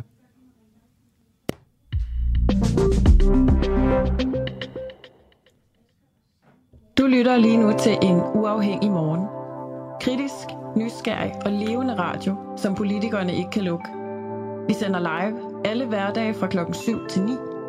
Lyt med via vores app på DK4 DAB fra vores Facebook-side, eller hvis du bor i hovedstadsområdet på FM-båndet 102,9. Tak til dig, som gør det muligt. Ja, er der for mange penge i den offentlige sektor? Tag eksemplet med ældreplejen. Venstrefløjen vil have flere penge derhen. Øh, de gamle bliver ikke passet nok. Det tror jeg, der er mange, der synes. Øh, men er det penge, der har brug for? Vi har fundet nummeringen 2,6 i gennemsnit på kommunale plejehjem på en hverdag i gennemsnit. Det vil sige, at en medarbejder har ansvar for 2,6 gamle. Øh, sådan er tallene simpelthen. Det kan, man ikke, øh, det kan man ikke diskutere. Så er det penge, der er brug for ude i ældreplejen. Øh, nu har jeg en lytter med, som har, som, har, som har skrevet ind. Godmorgen, hvem har jeg med her? Jeg hedder Mette. Godmorgen. Hej Mette. Hvor, øh, hvor ringer du fra? Jeg ringer fra Fyn. Hvor på Fyn? Middelfart. Middelfart? Ja, Okay. Ja. Øhm, når jeg stiller det her spørgsmål, hvad, hvad tænker du så? Er der, er, der, altså, er der for mange penge i den offentlige sektor? Jamen, jeg, jeg ved ikke, om der er for mange penge, men, men måske bruger man dem forkert. Øhm, altså, som jeg skrev ind til også, så tænker jeg i den i forbindelse med hende, I havde igennem før også, hvor hun siger, at øh, der er mange, der siger op og bliver ansat i vikarbyråer, mm. fordi der er bedre arbejdsforhold og bedre løn. Ikke? Måske skal man også kigge lidt på de der meget, meget gamle, forældede og rigide overenskomster, der, øh, der simpelthen har fungeret siden, øh, ja, jeg ved ikke hvornår. Fordi jeg har en, nogle ansatte i min forretning, som nogle af dem også skal ind i ældreplejen, og når jeg hører de der vagtplansregler og sådan noget, så bliver jeg fuldstændig, øh, altså jeg tænker, at det er jo helt vanvittigt at bede folk om at arbejde på den måde. Øh, det er så rigidt, Øh, og det kunne måske også være, at det var det, man skulle se på. Selvfølgelig skal jeg ikke så meget udtale mig om løn, men, men se på altså de forhold, og så lyt på, hvad de siger. Ja. Altså, hvad, hvad er det for et firma, du har? Jamen, jeg har sådan en forretning ude på motorvejen. Det har ikke sådan rigtig noget at gøre med, øh, med det her. Altså, Øhm, så Du sælger hotdogs og sådan noget? ja, det gør jeg. Ja, Okay. ja. Men, steg, sådan. Ja, rimelig Men øhm, hvad er det så for nogle regler, du kender til, som er rigide, som du siger? Jamen, det er simpelthen sådan noget med, at de får en vagtplan for eksempel for, øh, for tre måneder ad gangen, eller to måneder ad gangen. Og så er det bare sådan, de skal arbejde. Øh, de kan ikke få sådan en fast rullende vagtplan, der bare kører, så man hele tiden ved, hvornår man skal arbejde. Det er sådan tre måneder frem i tiden. Mm. Øh, de kan ikke ønske fri, hvis de gerne vil have fri til et eller andet. Øh, der skal de bytte, og hvis ikke de kan bytte, så, øh, altså, så kan de bare ikke få fri, og det er stort set ligegyldigt, om det er børnene, der skal konfirmeres, eller hvad det er, og sådan noget. Og jeg synes bare, det er så opdateret. Altså, når der ikke er nogen, der arbejder mere. Altså, det, så, så måske skulle det offentlige også kigge lidt øh, indad, og så kan man sige, det er jo ikke statens opgave det her, det er måske også nogle fagforeninger, der skulle vågne lidt op og sige, måske er vi, arbejder vi i 2022, ikke? Øhm, ja. Og, og det er fordi altså, nogle af dine ansatte der i, øhm, ind på motorvejscaféen, Ja, jeg har jo nogle del, du ved, sådan nogle... jeg arbejder også i hjemmeplejen nogle gange, eller i ældreplejen. Ja. Ja. ja. Okay. Øh, Og, og det, du og siger, det er, også når det er så nederen at arbejde i ældreplejen på grund af det her, for eksempel, Ja. ikke, så er det, at, at de siger op og, og går hen på vikarbyråer i stedet for. Øhm, Ja, det sagde hun jo også lige selv, ja. at de, de siger op på grund af løn, og så bedre, de kan selv bestemme, hvornår de vil Men arbejde. det er, rent, så er det, jo, det er jo så en idé til en forbedring her. Men, men spørgsmålet er også bare, altså er der overhovedet brug for øh, at tilføre altså flere medarbejdere til ældreplejen? Nej, fordi, nej, for du kan jo se, når de så går hen og arbejder i vikarbyråer, det er jo dyrere for staten at, at, at, at hyre vikar ind, end det er at have dem ansat åbenbart, kan jeg forstå. Ikke? Ja. At der tjener man også nogle bedre penge. Hvis nu man sørger for at have nogle ordentlige forhold, så kunne det jo også være, at der var nogen, der blev der, og så var der måske lidt flere penge inde i øh, systemet også til at og måske give dem en bedre løn, eller du ved, øh, gøre nummeringerne bedre, så behøver man ikke at tilføre flere penge. Okay. Det, men, men man skal måske også kigge på nogle gamledags regler. Altså Massador er slut, røde er der ikke mere, vel? Altså, øh, jeg synes, det er lidt gammeldags, det der overenskomster, ikke? Okay, Mette, tusind tak, fordi at øh, du vil være med direkte fra Vestfyn. 10 minutter i 8. Der er faktisk 10 minutter til den næste kilde er på her i, øh, i, i programmet. Det bliver et interview med Danmarksdemokraterne. Undskyld mig et øjeblik. Med, øh, med Peter Skåb. Hvad mener partiet egentlig om det ene og det andet? Det er jo, øh, hvad kan man sige, en eller anden form for lille politisk kampagne, som vi kører her på Den Uafhængige. der fik jeg lige en tusse ind. Sådan der. Sådan væk. Det vil sige, at der er ikke noget i radioen næste 10 minutter. Og så kan du altså ringe ind. 50 24 50 14. 50 24 50 14. Så vil jeg se, om jeg kan sidde og snakke lidt om, om nyheder og om forskellige ting. og så har du en mulighed for at komme direkte ind i morgenradioen. Det er jo Danmarks mest podcastede morgenradio, det her. Øh, så der er masser af lyttere. Øh, og eventuelt sige noget om det her med penge i den offentlige sektor. Er der for mange penge i den offentlige sektor, eller er det mig, der er fuldstændig åndssvær at stille det spørgsmål? Øhm, og vi stiller det, fordi vi har fundet tal for normeringer på plejehjem frem. I gennemsnit er det sådan, at hver gang der er en på arbejde på et dansk plejehjem, kommunal plejehjem, ja, så er der altså 2,6 ældre, der skal passes. Det virker jo ikke som om, at det er en uoverkommelig opgave. Men altså selvfølgelig, hvis man sidder og holder møder hele tiden. Ja, hvem har jeg med nu Hallo? her? Godmorgen. Ja, godmorgen. Du taler med Kenneth. Kenneth, du har ringet ind. Ja, jamen øh, så er jeg på, så må jeg heller lige stoppe den her, fordi at ellers så sidder jeg og hører dig i... Øh, Ah, okay. Hvor ringer du fra? jeg ringer fra øh, Nykøbing øh, Sjælland. Okay. Nykøbing Sjælland, og hvad laver du til daglig? Jeg laver ikke noget. Okay. Jeg er en ulydighed. Okay. Nå. Hvad vil du gerne øh, bidrage med her til morgen, Kenneth? Jamen, øh, hvis vi skal snakke om øh, offentlige kasser og så videre, og hvor vi øh, bruger vores penge forkert, så er der jo nogle oplagte emner at kigge på. Nu har jeg været ansat i TDC, så det vil jo være oplagt at tage øh, TDC. Det kan jeg lidt til. Jeg ved, at TDC de snyder statskasserne for masser af penge hvert år. Og politikerne ved det godt. Men der er jo ikke nogen, der gør noget.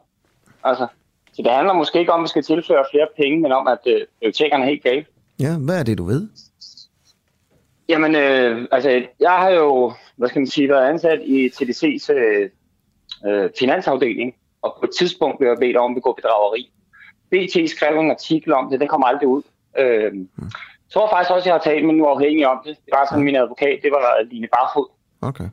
Hun kender til hele sagen. Det er jo en politisk, hvad skal man sige, uh, figur, altså vi har i, i landet, og uh, hun udtaler, at jamen, hun kan jo ikke gøre noget. Hun er bare politiker. Okay. Det er journalister, der skal gøre det. Og når de ikke uh, får lov til at løfte opgaven for uh, chefredaktøren, hvad gør vi så? Kenneth? For uden at snakke om, at vi skal tilføje flere penge. Ja, ja. Kenneth, Kenneth, ved du hvad? Det der, det er jo ikke fordi, vi, det er jo super selvfølgelig, altså hvis TDC stiller os, så, så vil vi gerne bringe den historie og sådan noget. Men jeg tænker, det kunne være fedt lige at research på den først, ikke? Så jeg tror, at vi, øh, vi sender dig en øh, besked efter udsendelsen her. Uh, lige, nu kender jeg ikke lige til, til sagen. Uh, og så vil vi se på, om det er noget, vi bringer i radioen. Vi researcher den slags ting, før vi, før vi bringer det i hvert fald, når det er sådan nogle anklager der.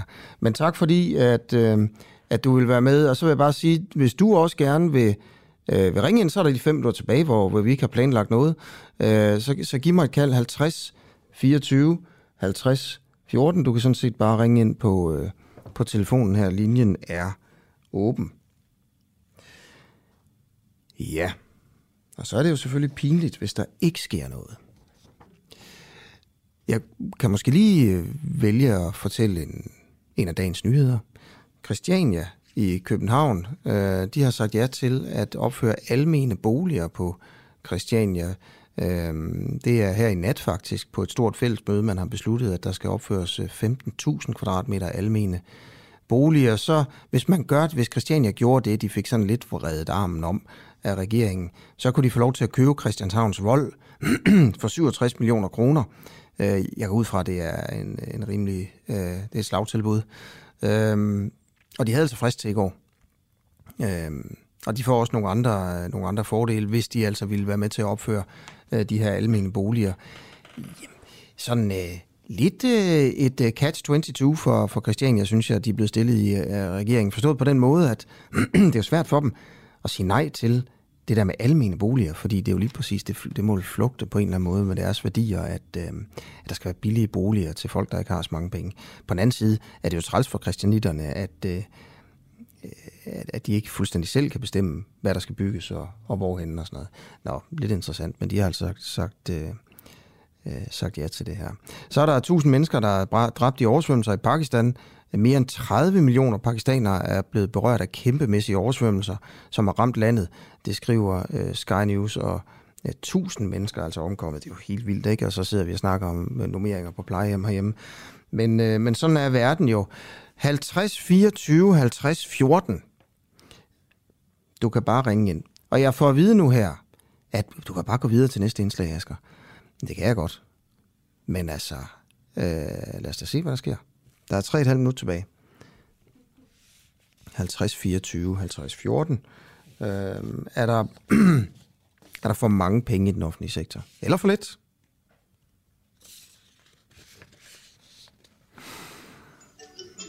Ja. Ja, godmorgen. Hvem ringer? Ja, god, ja, godmorgen. Det er Dorte Larsen. Hej, Dorte. Ja, ved du hvad, jeg har lige hørt det der med ældreplejen, og jeg har set et program på DR1, mm. eller det lå på DR for nyligt igen, og det hedder Bossen og plejehjemmet. Mm. Og der kommer der en IT øh, forretningsmand ind og kigger på planlægningen af arbejdet på plejehjemmet. Og han øh, siger, jamen altså, de bruger rigtig meget tid på at sidde ude på gangen og dokumentere hele eftermiddagen faktisk. Så gør han det, at han laver et markerskab. En, der plejer den ældre, en, der går ved siden af med en iPad og dokumenterer alt det, der skal dokumenteres i forhold til reglerne. Og de øh, ting bliver sendt til en medarbejder, som taster det ind i alle journalerne. Hmm. Øh, og på den måde sparer de faktisk, altså omkring middagstid har de plejet alle deres borgere, så har de hele eftermiddagen fri til at bage kage, til at gå ture, til at læse aviser. Og, og det er jo simpelthen kun ved at forandre den måde, man arbejder på. Hmm. Og jeg kan ikke forstå, at der ikke er nogen, der har taget den bold op, for det er jo det, vi alle sammen går og higer efter, at folk skal have noget trivsel. Ja. Så det, du siger, det er, at der, der er for meget byråkrati. Altså, der er egentlig penge nok i ældreplejen. Øh, ja. De bliver bare brugt forkert. Ja, altså, og, og her ændrer man overhovedet ikke på det, man skal dokumentere eller noget som helst. Og der er ikke noget IT-system, der understøtter den nye måde at arbejde på. Det er bare en måde at planlægge det på. Så, så når SF siger, at der skal flere penge i ældresektoren?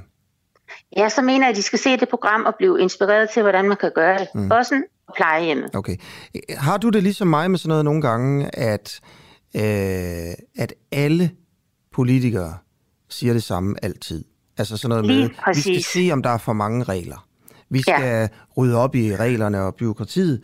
Og, øh, Ja. og der sker, jamen, jeg ved ikke, om der sker noget, men det er som om, at altså, siden de bliver ved med at sige det alle sammen, så må problemet i et eller andet omfang bestå. At det virker så... Jeg synes også, det er svært som journalist faktisk at gøre noget ved det, fordi altså, det virker Men jeg så... kan så sige, Ja. ja. at jeg er, en, jeg er en gammel dame, og det der har vi hørt de sidste 30, 40, 30, 50 år. Okay. Der er jo ikke sket noget. Hvor gammel er du? intet. Jeg er 60. Ja. Og det her der har man hørt i 100 år, og hver eneste gang, der er kommunal valgkamp, så siger de, at vi skal have de pårørende mere på banen, øh, fordi det er der, vi har nogle ressourcer. Og min øh, gamle mor, hende har vi sørme passet i vores familie med alt muligt halløj. De pårørende er rigtig meget på banen allerede i dag. Det er ikke der, vi finder de hænder i ældreplejen, vi mangler. Det er simpelthen ved at planlægge det anderledes. Hvem stemmer du på? Øh, Jeg stemmer på Morten Messersmith. Ja.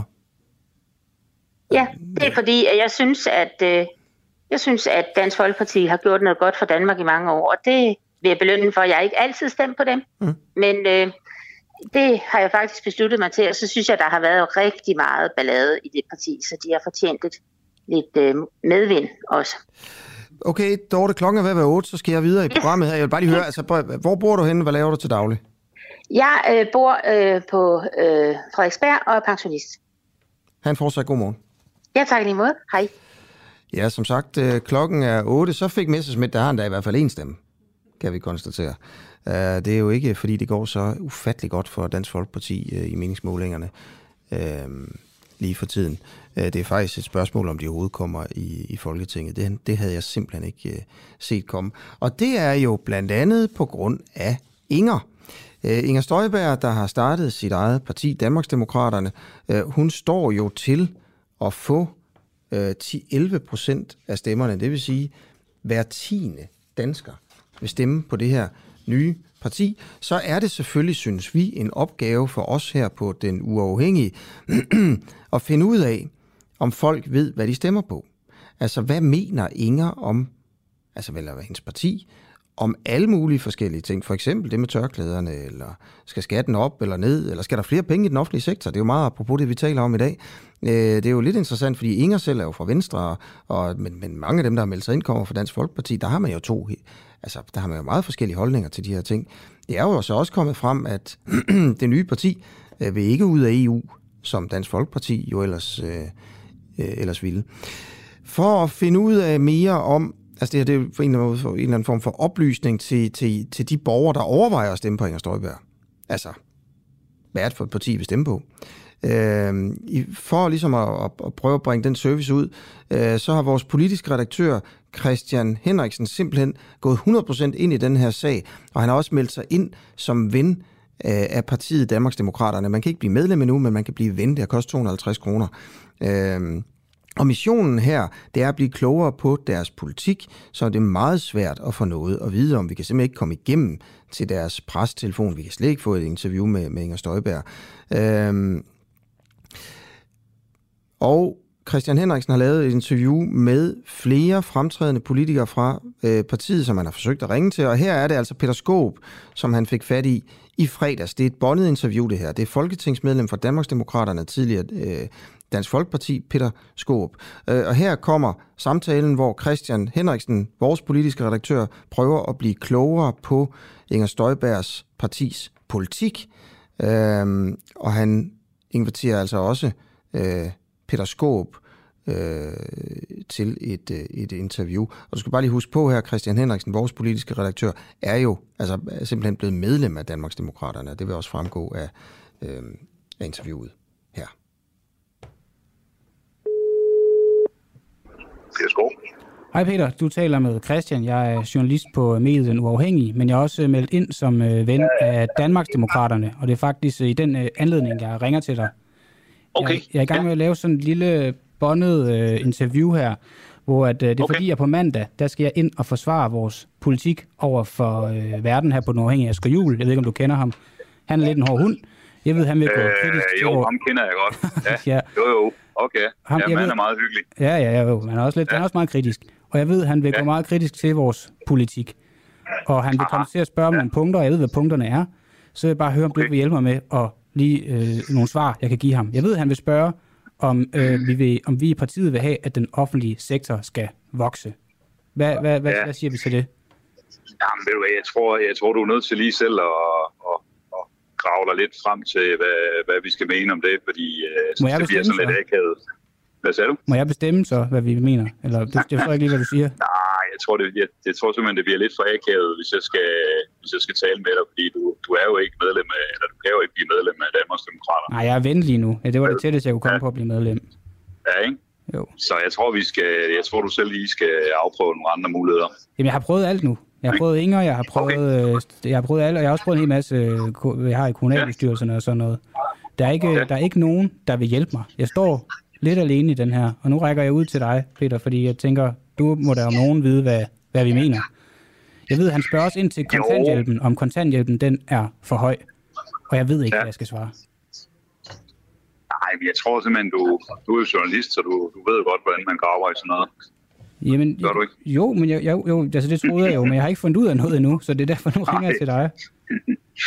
Nej, jeg tror simpelthen, det bliver lidt for kunstigt og, og, og mærkeligt øh, øh, for mig til at lave noget der, i den retning der. Så jeg tror, du bare skal holde en, en god weekend og tænke over tingene, og så- se, hvordan det går på Kan, mandag. kan du fortælle mig, hvorfor du støtter Inger? For så kan jeg i det mindste sige det til ham.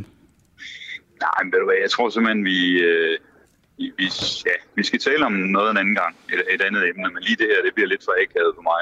Kan vi mødes en dag og snakke om det? Altså lige det her, synes jeg virker meget akavet, fordi du, øh, du, gerne vil give dig ud for at støtte Danmarks Demokraterne, men det gør du jo ikke. Nej, jo, jo, jeg har, jeg har lige betalt 250 kroner. Ja, men Så du er alligevel journalist, så, så jeg Nå, tror, vi skal, Journalister vi kan jo skal godt øh, have politiske øh, Ja, ståsteder og ting, vi støtter. vi skal finde øh, en anden måde at mødes, eller et andet emne en anden, en anden Hvem, gang. hvem skal jeg spørge, hvis jeg vil vide noget om politikken, hvis ikke det er dig, og ikke det er Inger? Jamen, jeg synes at du skal starte med lige at kigge på øh, Danmarksdemokraternes hjemmeside. Der skulle der gerne være forskellige ting øh, af, hvad vi mener, og du kan også prøve at kigge på. Men jeg ved, jeg kan ikke finde ud af noget om kontanthjælp og alt muligt. Nej, men det kommer jo. Men Vi er i okay, gang med det. Peter, vil du så lave et interview med Asger på mandag, hvis jeg Nå, ja. ikke skal gøre det? Ej, lige den her sammenhæng, synes jeg, det bliver lidt for akavet og lidt Så, for så, kan, så kan du fortælle om politik og alt det der, fordi det, du, jeg vil næsten ved med, at du er bedre til det, end jeg er. Ja, nej, altså, jeg tror simpelthen, det, det bliver lige nej tak i den her omgang. Så det, Altså, det er ikke i den her Så, øh, sammenhæng her. Det er bare det er et nyt interview på mandag. Øh, ja, vi Nej, jeg bare tror, det snakke om bliver- Danmarksdemokraterne. det bliver lidt for mærkeligt for mig at være med til lige det på den Men der måde. Hvor, vil, Så jeg du, tror bare, du skal du vil slet ikke stille det op i til interview omkring det. Så. Mas, altså masser. Jeg laver næsten ikke andet end at... Men du har ikke snakket med os et endnu. interview med... Nej, ikke det. Nej, ikke i forhold til det Danmarksdemokraterne. Nej, Men skal det vi kommer jeg nok til. Jamen, hvornår, Peter? Så. Hallo? Jamen, det ved jeg ikke. Altså, når, når vi kommer med noget politik øh, igen, så kan vi da bare Hvornår finde ud af det. det? Vi kom jo, Hvornår gør ja, det? vi kom, altså, der kom jo noget den her uge, for eksempel omkring SU, Ja, ja, det og er rent. muligheden for at tjene noget mere. Men jeg tror Øh, I bare... sidste uge var det noget med øh, barsel, altså. Ja, ja, sådan det kan, ja, den er Inger har skrevet øh, om landbrugspolitik og Yes. klima i den her uge. Der, der sker hele tiden noget. Alt det der kan jeg svare på. Men kontanthjælp, okay. offentlig sektor, det er et helt nyt interview, det her. Det, det er ikke det, du sidder og snakker med mig om nu. Det er et interview med Asker på mandag. Jeg spørger, om du vil være med til. Eller tirsdag, eller onsdag, eller torsdag. Jeg synes lige, det her, den her sammenhæng øh, med, med dig, og du har meldt dig ind, og ikke meldt dig ind, og noget, jeg synes, det bliver lidt for, for akavet. Så ja, jeg tror bare, jeg ønsker en god weekend, og så må vi se, hvad du gør på mandag, ikke? Jeg prøver. Det, jeg, jeg er ikke sikker Okay. på, at jeg bliver en god repræsentant på mandag. Det havde sgu været bedre, hvis det var dig. Men fair nok. Jeg tager den, Okay. Peter. Det er godt. Jeg giver det et skud. Ja, det er godt, ja. Det er godt. Ja, det er godt. Hej, hej. Ja, tak til Peter Skå fra Danmarksdemokraterne og øh, vores øh, politiske redaktør, som helt klart er en anderledes politisk redaktør. Det, øh, det, må, det må jeg selvfølgelig også anerkende. Christian Henriksen, øh, som, øh, som øh, prøver at finde ud af, hvad Danmarksdemokraterne øh, mener på en anderledes måde, men, men Christian her er ude på selvfølgelig en vigtig journalistisk øh, mission. Øh, vi vil jo gerne have, at alt, hvad vi egentlig laver her på Den Uafhængige, og nogle gange fejler vi selvfølgelig, det, vi vil gerne prøve, at det bliver sjov og underholdende og et eller andet anderledes og sådan, men det skal altid være vigtigt. Hej, du lytter til Den Uafhængige på podcast. Husk, at du også kan lytte med, når vi sender live hver morgen kl. 7. Download vores app, Den Uafhængige, og tryk på play-knappen.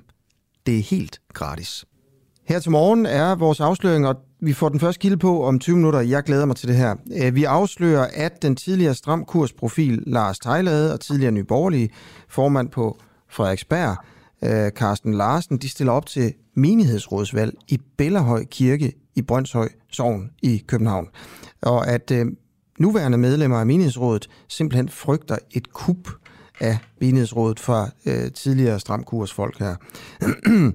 øh, og vi er her på Den Uafhængige blevet tippet om historien her, øh, og vi ved også, at en af kirkens præster har grebet til drastiske midler i form af en fælles sms, hvor kirkens brugere bliver advaret mod, at kræfter fra partiets stram kurs, som det hedder, ønsker at omvende alle muslimer i sovnet.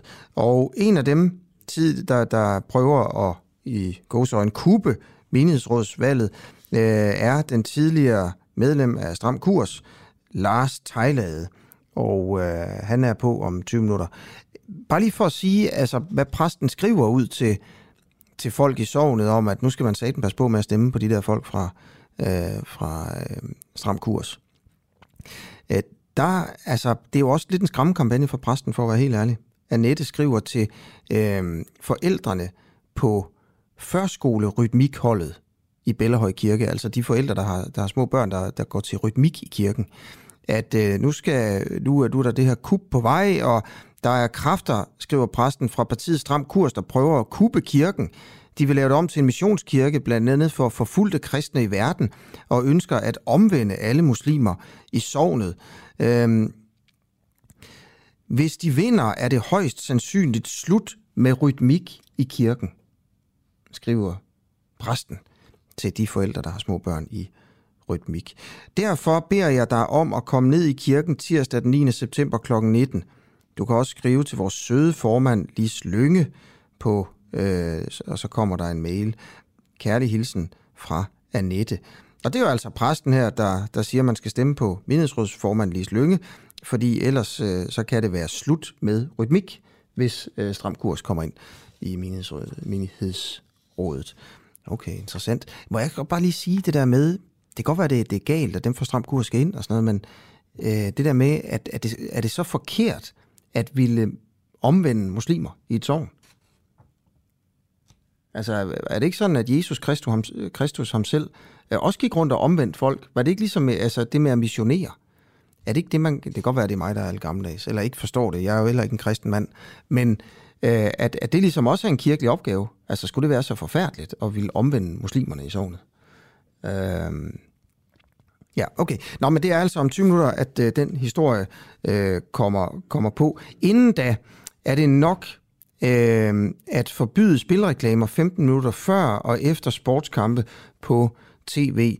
Det skal nemlig fremover være muligt at se sport i tv uden at se reklamer for spil. Skatteminister Jeppe Brugs fra Socialdemokratiet vil forbyde spilreklamer 15 minutter før og efter sportskampe på tv tv. Og der er jo også fuldstændig altså pakket med øh, reklamer for betting for eksempel, øh, og casino, internetcasino og sådan noget, når man ser en fodboldkamp. Altså, det er helt vildt. Men Henrik Trane Brandt, du er leder ved Center for Ludomani. Øh, hvad synes du om forslaget her? Godmorgen. Godmorgen. Jamen, øh, først og fremmest så er Center for Ludomani jo rigtig glad for, at der politisk nu begynder at tegne sig et billede af, at man gerne vil begynde at regulere spilindustrien, så det har vi brug for. Men selve det her forslag, der kan man sige, isoleret set, der vil, det ikke ende, der vil det ikke ændre den her triste udvikling, hvor vi har, hvor vi ser flere og flere bliver spilafhængige. Det vil det ikke, men man kan sige, at det er et godt signal i forhold til det. Men, men det er også vigtigt at sige, at, at øh, det, er en, det er en del af et udspil. Øh, jeg deltog i God Aften Live, hvor skatteministeren også var med, og der sagde han også, at det er del af et udspil. Ja, så det er bedre end ingenting. Du vil bare gerne have noget mere. Er det sådan, man skal forstå det?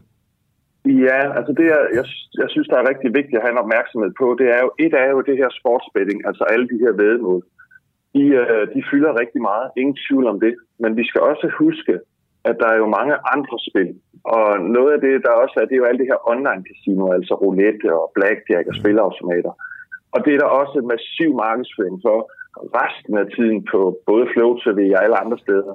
Ja. Så det vi mener på Center for Ludomani, vi, vi ser jo gerne, at man laver et stop for markedsføring af spil, men i det mindste, så, øh, så vil vi i hvert fald gerne have det en længere periode, end det man foreslår her, øh, så, så vi passer mere på vores børn og unge, dem, der spiller mere end godt af. Okay. Okay.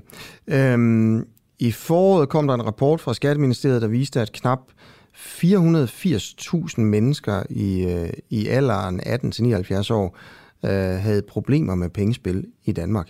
Det er en fordobling. Øh, det er en fordobling på fem år. Øh, samtidig er der kommet mange flere spilreklamer, det viser en undersøgelse, det vil jeg sige. Det er også min, helt klart min oplevelse som sådan en, der ser fodbold en gang imellem. Øh, mængden af spilreklamer er steget med 165 procent på 10 år, øh, skrev Jyllandsposten her den øh, 7. august. Øh, altså, hvad, hvad er det mest... Altså, hvis du var statsminister i Danmark, så siger du, så vil du forbyde alle spilreklamer? Øh, overalt, eller hvad? Altså, på, på, også, også sådan i, i tryksager, øh, ved busstopsteder og sådan noget?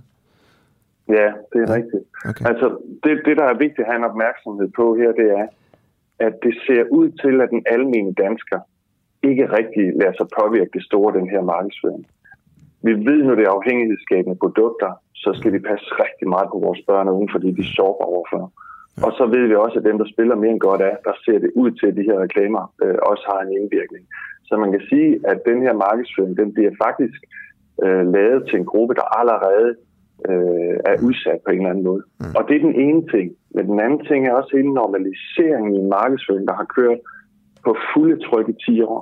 Det er simpelthen sådan, at rigtig mange mennesker forstår ikke, spil ikke bare er harmløs. Altså, spilindustrien har lavet det, som det, det ser ud til, at det bare er harmløs underholdning. Det er det ikke. På, på der har vi siddet øh, ofte med nogle øh, familier, hvor deres barn er blevet fanget i det her spil, og så er der en far, der har siddet der og tænkt, åh oh, nej, for han har, han har åbnet en spilkonto. Mm. Og det er ikke, fordi han ikke er en dejlig far, men han har slet ikke tænkt over, at det her var et problem.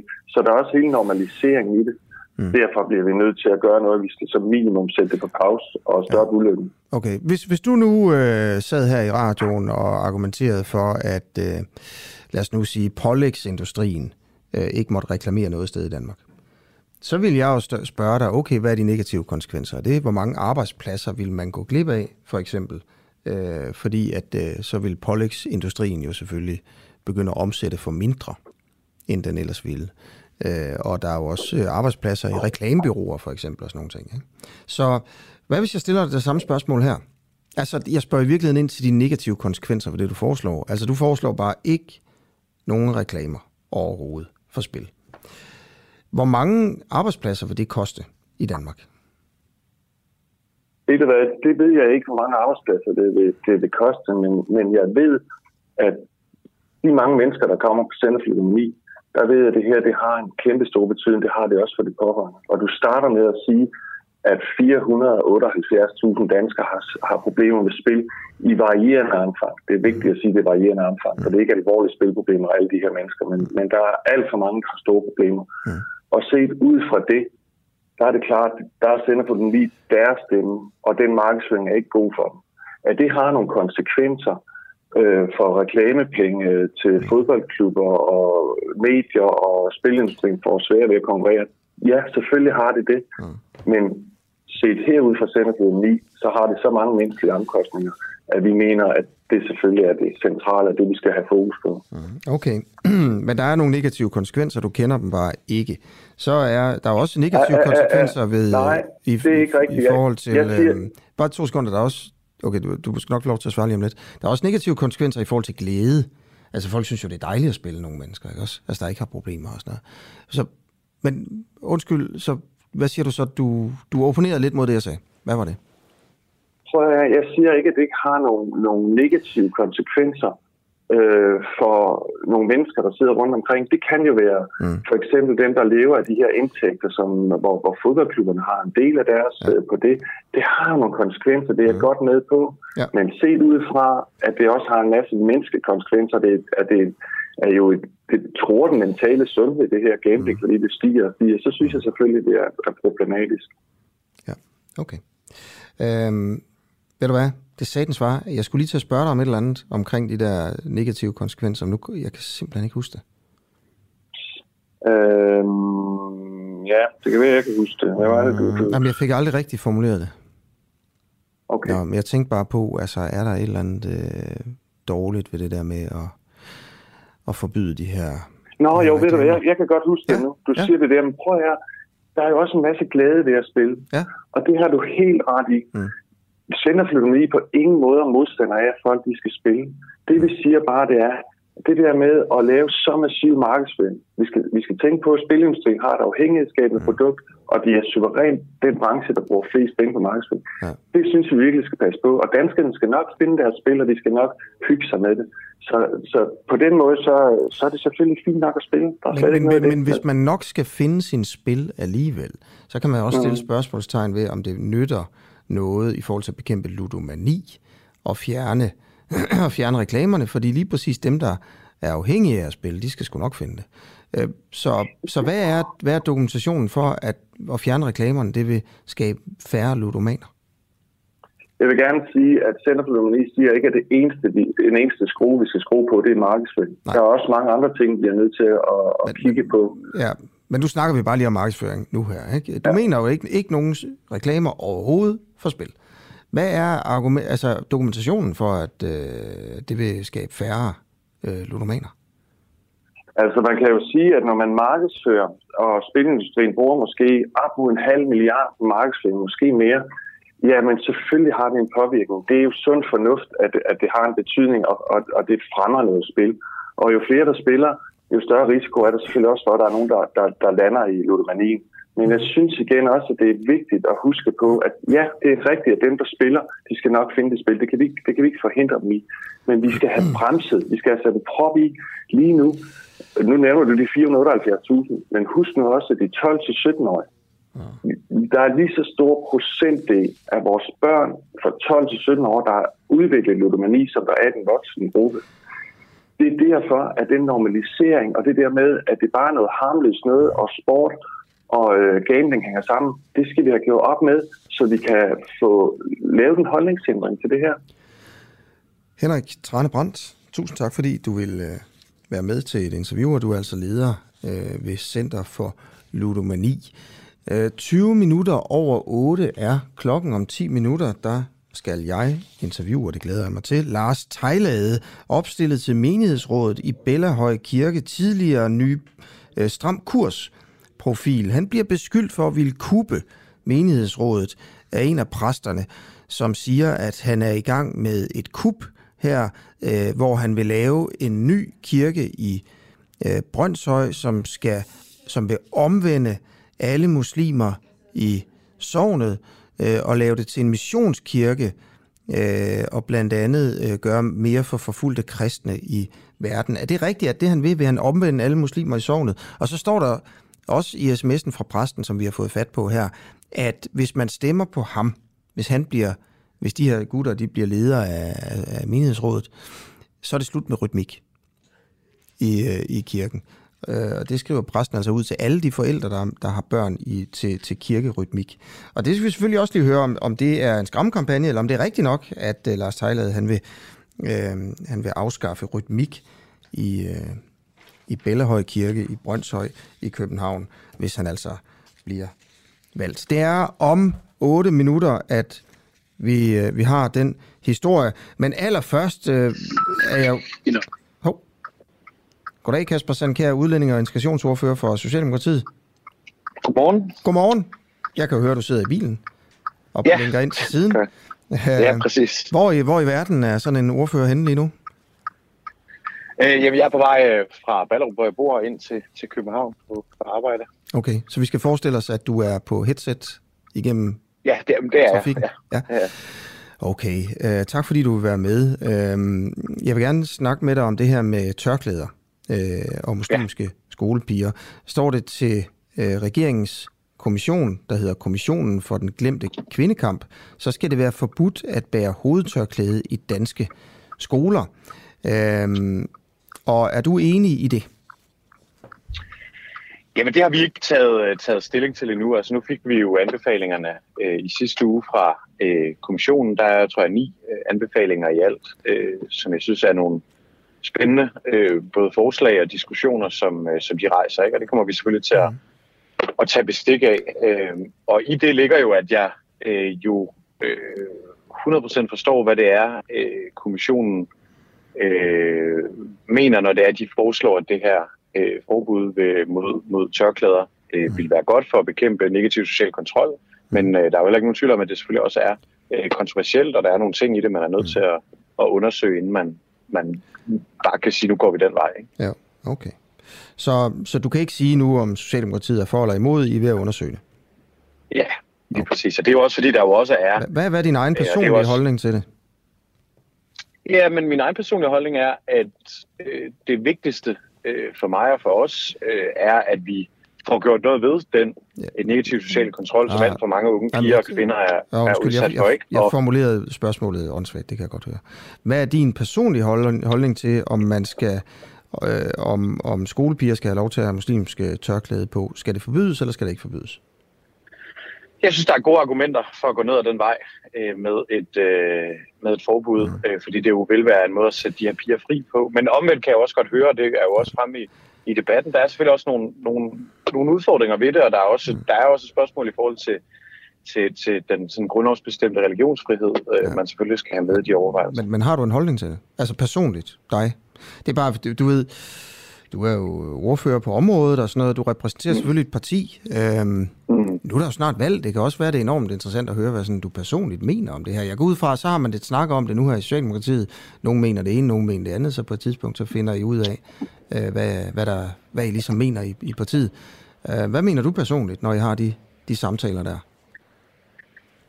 Jamen det synes jeg egentlig også, jeg prøvede at sige, at jeg synes, der er gode øh, ja. argumenter for det, derfor kunne jeg sagtens, jeg kan sagelig se, se det for mig, men så, øh, jeg så synes du også, at man for skylder... et forbud?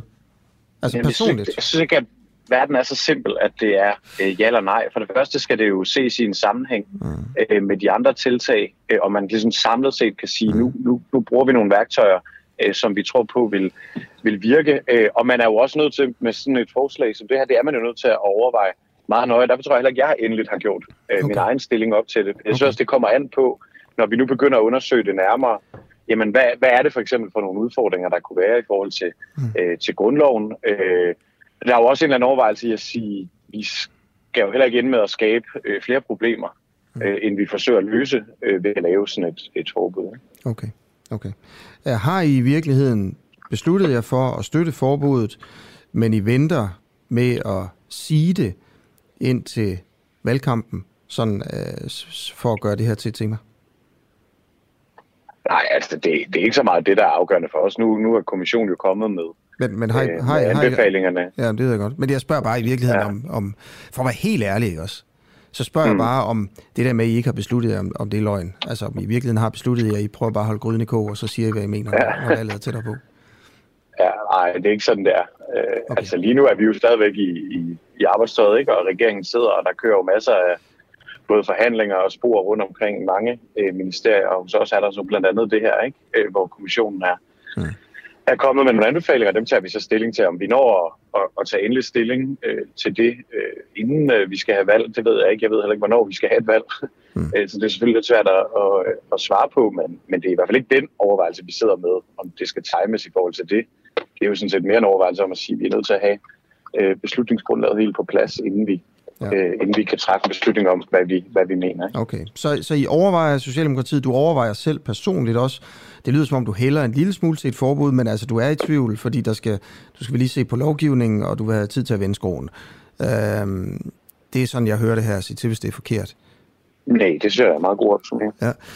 Øhm, der er øh, et citat fra øh, borgmesteren i Ishøj, øh, som hun hedder Marete Amdisen, hun er også fra dit parti, Socialdemokratiet. Hun, hun siger... Ja, jeg kender hende. Umiddelbart bliver jeg bekymret, når man, når man kommer med sådan et forslag. Jeg tror ikke, at tørklæder er det, som bryder med social kontrol. Øh, og det, hun er ude i, det er jo simpelthen øh, et argument, der handler om, det virker. Øh, ved du noget om det? Altså, ville det, hvis man gjorde det her, der er en masse negative mm. konsekvenser og sådan nogle ting. Og der var noget med lovgivning, og fint nok. Men hvis man gjorde det, ville det så virke? Altså, Ja, det er jo svært. Det er jo svært at vide om noget, øh, som vi ikke gør i dag, om det ville virke, hvis vi gjorde det. Øh, der er jo andre lande i verden, øh, hvor man øh, har det eller har haft det, øh, og der kan vi selvfølgelig kigge på nogle af de øh, erfaringer, der er der. Øh, men så tror jeg i virkeligheden også, at, og det vil næsten også være, uanset om vi tog et af de øh, ni andre øh, anbefalinger og diskuteret, at det vil være sådan at sige, at man kan ikke tage én ting ud og sige, hvis lige præcis det det vil have den endelige øh, effekt, så har vi løst problemet. Det er jo en, en samlet indsats, der, der skal til for at gøre op med, med negativ social kontrol, og det er jo sådan set det, som jeg synes er det vigtigste. Altså, at vi finder ud af, hvordan er det, vi kan hjælpe de her frie kvinder og piger i at blive mm. øh, mere frie. Mm. Okay. Jamen, øh, tak fordi, at du vil øh, snakke øh, sådan med os. Øh, hvor, hvor er du kommet til i, på bilturen? Jamen, nu er jeg kommet øh, ind til Christiansborg. Når du er helt inde på Christiansborg nu? Nu er jeg... Okay, hvad skal du lave i dag, Daniel? Hvad, hvad, står, hvad står det på? Jo, ja, hvad står den på? Ja, der er sikkert en masse møder øh, i øh, kalenderen, øh, og sikkert en masse mails, der ligger og venter på et svar, og ja, ja sådan en okay. helt almindelig arbejdsdag. Ja, det lyder sgu meget sådan, øh, som en arbejdsdag, de fleste har. Tak fordi ja. øh, du vil være med her, udlænding og integrationsordfører for Socialdemokratiet, Kasper Sand.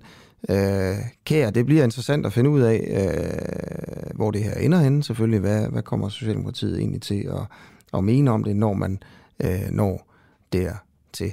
Øh, det skal også måske lige siges her, at vi regner med i morgen, at vi skal interviewe et medlem af kommissionen, som rent faktisk mener, at det er en god idé at forbyde tørklæder i, i folkeskolen, og der har vi nogle interessante øh, spørgsmål øh, der også. Altså, hvad, hvad, hvad hvis børnene nægter for eksempel? Hvad er konsekvenserne her? Øh, er der konsekvenser for børn eller for forældre? Hvad med de muslimske friskoler? Skal det være det samme? Øh, er der noget dokumentation for, at det her det øh, kommer til at øh, opfylde, hvad kan man sige, formålet om at skabe mindre social kontrol? Men det er altså i morgen her på Den Uafhængige. Der er en halv time tilbage af dagens program.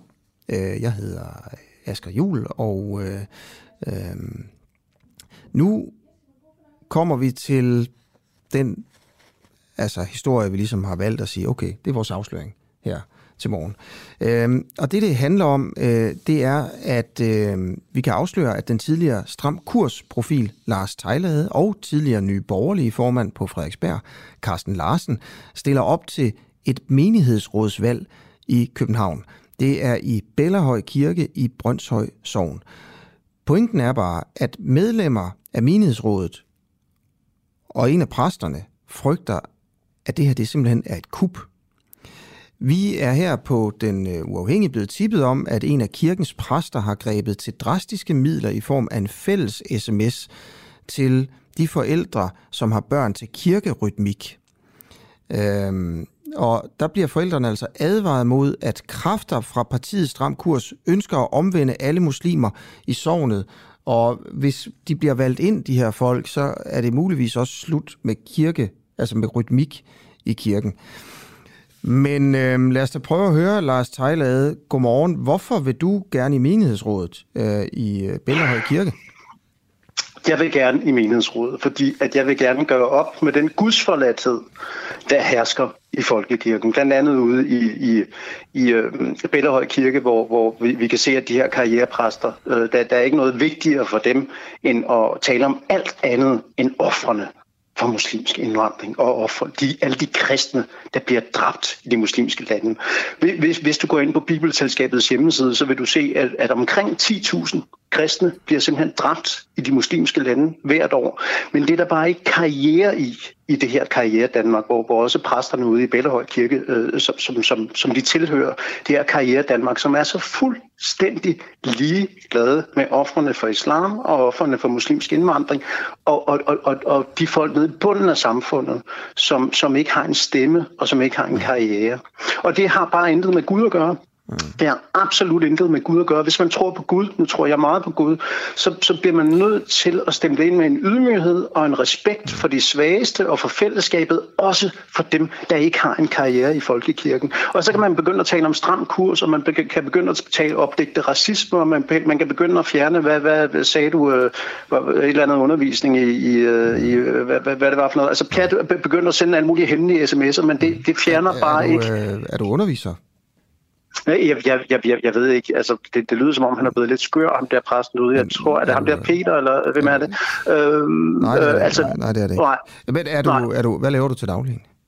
Jamen, jeg, jeg interesserer mig for, altså jeg, jeg prøv at høre. Hvad, Øh, hvad, øh, arbejder du Asger med til daglig?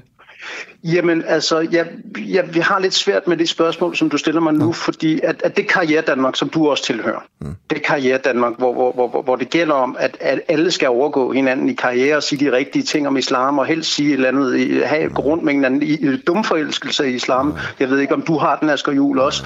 Der, der går man meget op i, hvilken karriere man har, hvor man er uddannet fra. Ja, er bare, er man uddannet fra RUG? Er man uddannet fra, fra Center for Vild Analyse på Aalborg Universitet? Nå, og man skælder meget ud på folk, som har et voksenarbejde. Det var bare fordi, jeg Og- tænkte, altså underviser du? Det var bare, jeg, det var bare... Nej, jamen, jeg, jeg, jeg, jeg ved ikke, hvad det handler om, det der, som præsten laver ude i, i, i- Bellehøj Kirke. Det er jeg ved okay, ikke, jeg hvorfor man vil afskaffe det der. Jamen, det, det, det, det har intet med mig at gøre. Nej, nej, jeg, jeg okay. underviser ikke i, i noget rytmik, eller øh, hvad det var. Nej, Øh, nej, jeg- jeg- jamen, det er bare, hvad du laver til daglig. Det, er også, det behøver ikke. Jeg interesserer mig lidt for, for virkeligheden, og jeg interesserer okay. mig lidt for det, for, for det voksne Danmark. Nej, jeg vil gerne tale ud. Nu spørger du mig om noget, Asger Juhl. bare Jeg interesserer mig lidt for det voksne Danmark, som mange af jer ugudelige mennesker, som ikke tror en skid på Gud, og som kun går op i karriere, I ikke interesserer jer en skid for. Jeg kan oplyse dig om, tror du egentlig på at Gud? 10.000... Jeg tror rigtig, rigtig meget på Gud, og jeg tror ikke på det karriere Danmark, som du tilhører, men jeg tror på Gud. Hvor meget tror du på Gud? Altså, hvis man kan Jeg tror 100, jeg kender Gud. Jeg kender Gud, og så kan du grine af det. Øh, men, men, men jeg kender Gud, og jeg, jeg ved, at den ydmyghed, man bliver nødt til at have, og som muslimer faktisk også har, de har den her underkastelse, de tager den bare meget, meget langt. Men, men, men den ydmyghed, som man fuldstændig mangler i det karriere Danmark, der, der, der består af politikere, af medier, og af universiteter, og akademikere og kunstnere, som ikke interesserer sig det ringeste, Asger Juhl, for offerne for muslimsk indvandring. Der har man, der har man en gudløshed, som jeg, jeg kan høre, du også har. Du går sikkert rundt med en dum forelskelse i, i islam, ikke? Du kan, det kunne jeg forestille mig. Men lad os prøve øh, øh, og, øh, jeg, jeg, bare lige, jeg vil bare lige nævne nogle ting her. Øhm, Ja. Og så kan vi lade os prøve at se, om vi kan komme tilbage til det med, at du gerne vil ind i menighedsrådet. Øhm, du er altså stram kurs afhopper. Jeg vil gerne have Gud, Gud ind i folkekirken igen. Ja. Du er... Øh, øh, han stiller jo ikke op til menighedsrådet, det gør du.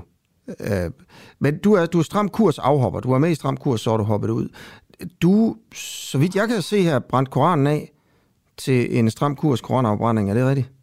Jeg har brændt en masse koraner af. Det er fordi, jeg synes, at, at Koranen er en meget for, øh, at, at Koranen er et, et frygteligt skrift. Hvad- Der, det er jo et gengående tema i Koranen, at, at, at vantro skal i helvede, og det har intet med en Gud at gøre, der, der elsker alle sine børn. Ja. Islam har ikke noget med Gud at gøre. Islam er en, er en, er en religion, meget ego- egoistisk religion, som udelukker alle.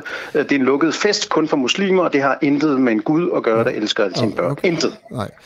Øhm, du stiller op til menighedsrådet i Bellahøj. Kirke i Brøndshøj Det gør jeg. Og det er der nogle karrierepræster, der er blevet sure. Ja, de synes, det er en dårlig idé. Sådan skal det være. Sådan skal det Øhm, Hvad være. vil du gerne lave om? Altså helt konkret altså, menighedsrådets... Øh, Jeg, jeg, jeg har sagt, nu er der menighedsrådsmøde i morgen igen, og jeg har selvfølgelig været til menighedsrådet, og jeg har forsøgt på en ydmyg måde, på en Mm. venlig måde, at, at, at, at, at fjerne det der billede af, af mig som, som, som højre radikal tyran. Hvis du bare har, har, har været impliceret noget, der hedder islamkritik, som jeg har været, Mm. så vil du blive stemplet som, som højre øh, radikal terrorist. Så jeg har forsøgt at fortælle på en meget, meget sød måde, at vi bliver nødt til at kunne tale om, Bare i det mindste, om vi så elsker islam eller ej, men det er meget, meget arrogant overhovedet ikke at beskæftige sig med, at kun 13 procent af børnene, Asger Juhl, ude i Bellehøj nu bliver døbt. Dåbsprocenten ude i Bellehøj er, fjern, er faldet til 13 procent, og hvis du går ned ad Frederikssundsvej, er der fuld af tørklæder over det hele. Jeg siger ikke, at man ikke må, må sige, det er fantastisk, det er fedt, at der er så meget islam, men jeg siger bare, at man må da på en eller anden måde forholde sig til den befolkningsudskiftning, som er derude. Og det er klart, så ser præsten og ham der Peter Rødt, og, og, og så begynder han at sende sms'er rundt om, at jeg er racist og nazist og alt muligt andet. Fordi du må ikke tale om, at der ikke bliver født flere danske børn ude i Bellehøj. Det må man ikke. Okay. Det må man sikkert heller ikke på din radio. Men... Og du sidder og siger øh hele tiden. Du skal nok lære at lade være med at sige øh, når, når, når, når, når, når, når du har en til at blive interviewet i radioen, for det er lidt irriterende. Okay. Øhm, vi har fået fat på den her sms fra, øh, fra en af præsterne, som øh, anbefaler øh, sovnebørn, eller hvad man siger, at lade være med Mhm. at stemme på dig. Ja. Og øh, der står blandt andet i sms'en, at øh, du øh, og de andre vil lave kirken om til en missionskirke, blandt andet for forfulgte kristne i verden, øh, og I ønsker også at omvende alle muslimer i sovnet. Kan vi prøve Ja, at det- tage det sidste her? Ja. Vil du gerne det?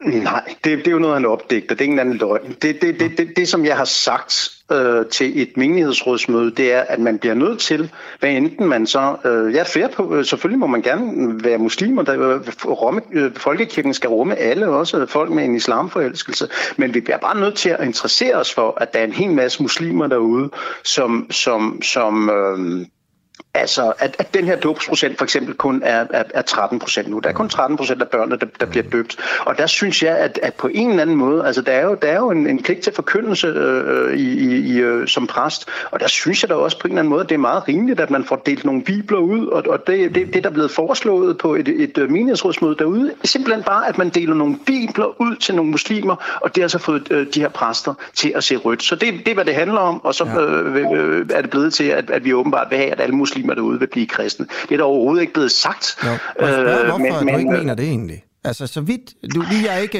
øh, bibelstærk eller sådan. Men var det ikke det, øh, Jesus øh, gik meget op i, ligesom at omvende folk til... Øh, Altså, til man, man, kan ikke omvende, man kan ikke omvende folk til noget, de ikke vil. Altså, I min optik er, er, er der noget galt med islam, og der er noget galt med den her religion, hvor, hvor, hvor, hvor, hvor alle de steder, hvor muslimer er kommet til, har man udryddet de oprindelige kulturer. Altså det land, hvor Paulus grundlag kristendommen, er nu fuldstændig etnisk udrenset for, for kristne, for de grækere. Nå, men det er bare for at nævne, at det hedder nu Tyrkiet. Ikke? Der, hvor Paulus grundlag de første kristne menigheder i Efesos og sådan noget, det hedder nu Tyrkiet, og alle de grækere, der engang boede der, altså der, hvor Troja lå, der, hvor julemanden kom fra, og, og, og der, hvor øh, tre af verdens syv vidunder lå, er, er- nu fuldstændig muslimsk tyrkisk. Ikke? Så, så, så, så min pointe er bare, at, at jeg synes ikke, at islam hø, hø, hører til i Danmark, men, men, men det, er jo, det, er jo, det, det kan jeg jo ikke tyrannisere igennem en menighedsråd, men jeg vil bare have, have noget Gud Gud ind i menighedsrådet, at vi har en, en interesse for alle offrene for islam, og blandt andet for alle de kristne, der bliver dræbt, de 10.000 der- kristne, der bliver dræbt i de, i de muslimske lande hvert år. Det er jo vildt, ikke? Den der arrogance over for, der, der er altså folk, der dør på grund af, af, af, af muslimer, Asger Juhl, og der er også folk, der dør herhjemme og bliver slået ihjel. I, i, i, I december sidste år var der alene på en uge, det kan man gå ind og google på internettet, var der ved fire forskellige episoder øh, dræbte muslimske bander, fire forskellige mennesker. Og, og, og, og den der arrogance over for offrene for, for islam, ja. den mangler jeg i folkekirken, okay. og den synes jeg, der skal være plads Der, til. der er flere, der skriver ind her øh, i forbindelse med det her øh, interview. Øhm, øh, Annette Bak Michaelsen skriver ind på sms'en 1245. Er hans tro på sin Gud så svag, at han er bange for andres guder? Og, og så Karsten skriver, hun tror ikke han kender Gud. Okay, så. Mener de, at kvinder skal kunne blive præster, og hvordan har de det med homoseksuelle? Øh, Ja, jeg tror, at, at øh, Gud er meget, meget liberal, og, og hvis Gud er fuldkommen, er, er, har Gud selvivni, og, og Gud har sådan set plads til alle. Gud kan bare ikke lide, når, når muslimer slår kristne ihjel, men selvfølgelig er, er, der, er der plads til homoseksuelle. Ja. Det skal der være, og selvfølgelig øh, er, er, skal kvinder, øh, altså Gud tror på, på, på kvinden lige så meget, som Gud tror på manden, så selvfølgelig skal kvinder kunne blive præster. Det, okay. det giver sig selv. Det er kun i islam, at, at kvinder ikke må gøre karriere i, i moskéerne. ikke? to, to spørgsmål til. Øhm, Ja. I, I sms'en fra præsten, øh, der hvor du gerne vil ind i menighedsrådet, øh, den, den går, der, ad, der bliver, øh, altså der advarer præsten sovnebørn Ja. om at stemme på dig, øh, og det, hun jeg skriver blandt andet... imod den øh, præst. to- to sekunder. han, han tror ikke, han har intet med Gud Altså, hun, øh, hun skriver blandt andet til... Øh, Nå, okay, undskyld, øh, så var det til- Peter. Øh, nej, øh, det er det ikke. Øh, til, øh, til forældrene, der går til førskolerytmik med deres børn op i Bellahøj Kirke. Øh, at hvis du vinder, så er det sandsynligvis slut, Lars, med, øh, med rytmik i kirken. Ja, hun må være psykisk syg, sådan- siden hun forbinder rytmik med, med, med, med, med, med mig. Altså, jeg har intet med rytmik, rytmik at gøre. Vil Jeg har du intet med rytmik rytmik i kirken? Jeg har aldrig udtalt mig om øh, rytmik. Jeg har, jeg har intet forhold til den rytmik, der, der, der foregår derude. Jeg har aldrig været til noget ry- ry- rytmik, så hun er jo sikkert syg, psykisk syg, når hun får det hele til at handle om, om rytmik. Det der lyder jo, jo skørt. Det gør det jo. Øh, okay. Okay. Lars, hvornår har du sidst bedt til Gud? Jeg, jeg har kontakt med Gud øh, hver dag, og øh, det, det, det har jeg. Og øh, jeg drømmer, når jeg drømmer, øh, får jeg billeder fra Gud. Øh, og, øh, men, men, men jeg lever i en virkelighed, hvor jeg ikke køber ind. Altså jeg, jeg opfatter det eksisterende samfund som decideret sygt og som meget, meget gudsforladt. Og man har glemt den ydmyghed, Den ydmyghed over for Gud, over for de svageste, over for offerne for muslimsk indvandring, tak. blandt andet de 10.000 kristne, der dræbes i de muslimske lande hvert år. Man er fuldstændig ligeglad, Lars og det er du sikkert også. Tusind tak, fordi du vil være med her opstillet til menighedsrådet i Bellehøj Kirke. Velbekomme. Uh, så vi jo se, hvordan det går der. Klokken er 17 minutter i, uh, i 9. Uh, du lytter til, uh, til Den Uafhængige. Og uh, ja, det var jo lidt uh, et, et, et energifyldt uh, interview, det her. Uh, så jeg skal lige finde ud af... Uh, præcis, øh, hvor, øh, hvor vi skal hen nu her. Det finder vi lige ved at finde ud af. Der er et par, et par muligheder. Men jeg trækker lige vejret et øjeblik, og så vil jeg sætte øh, sådan en her på i et minut. Oppositionen i Folketinget er afgørende for demokratiet.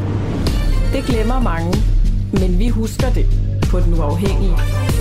Derfor giver vi en fremtrædende oppositionspolitiker en mikrofon og et studie hver uge. Lige nu er verden blå, men hvis magten skifter, bliver verden rød. Lyt til oppositionen på den uafhængige app, som kan downloades gratis.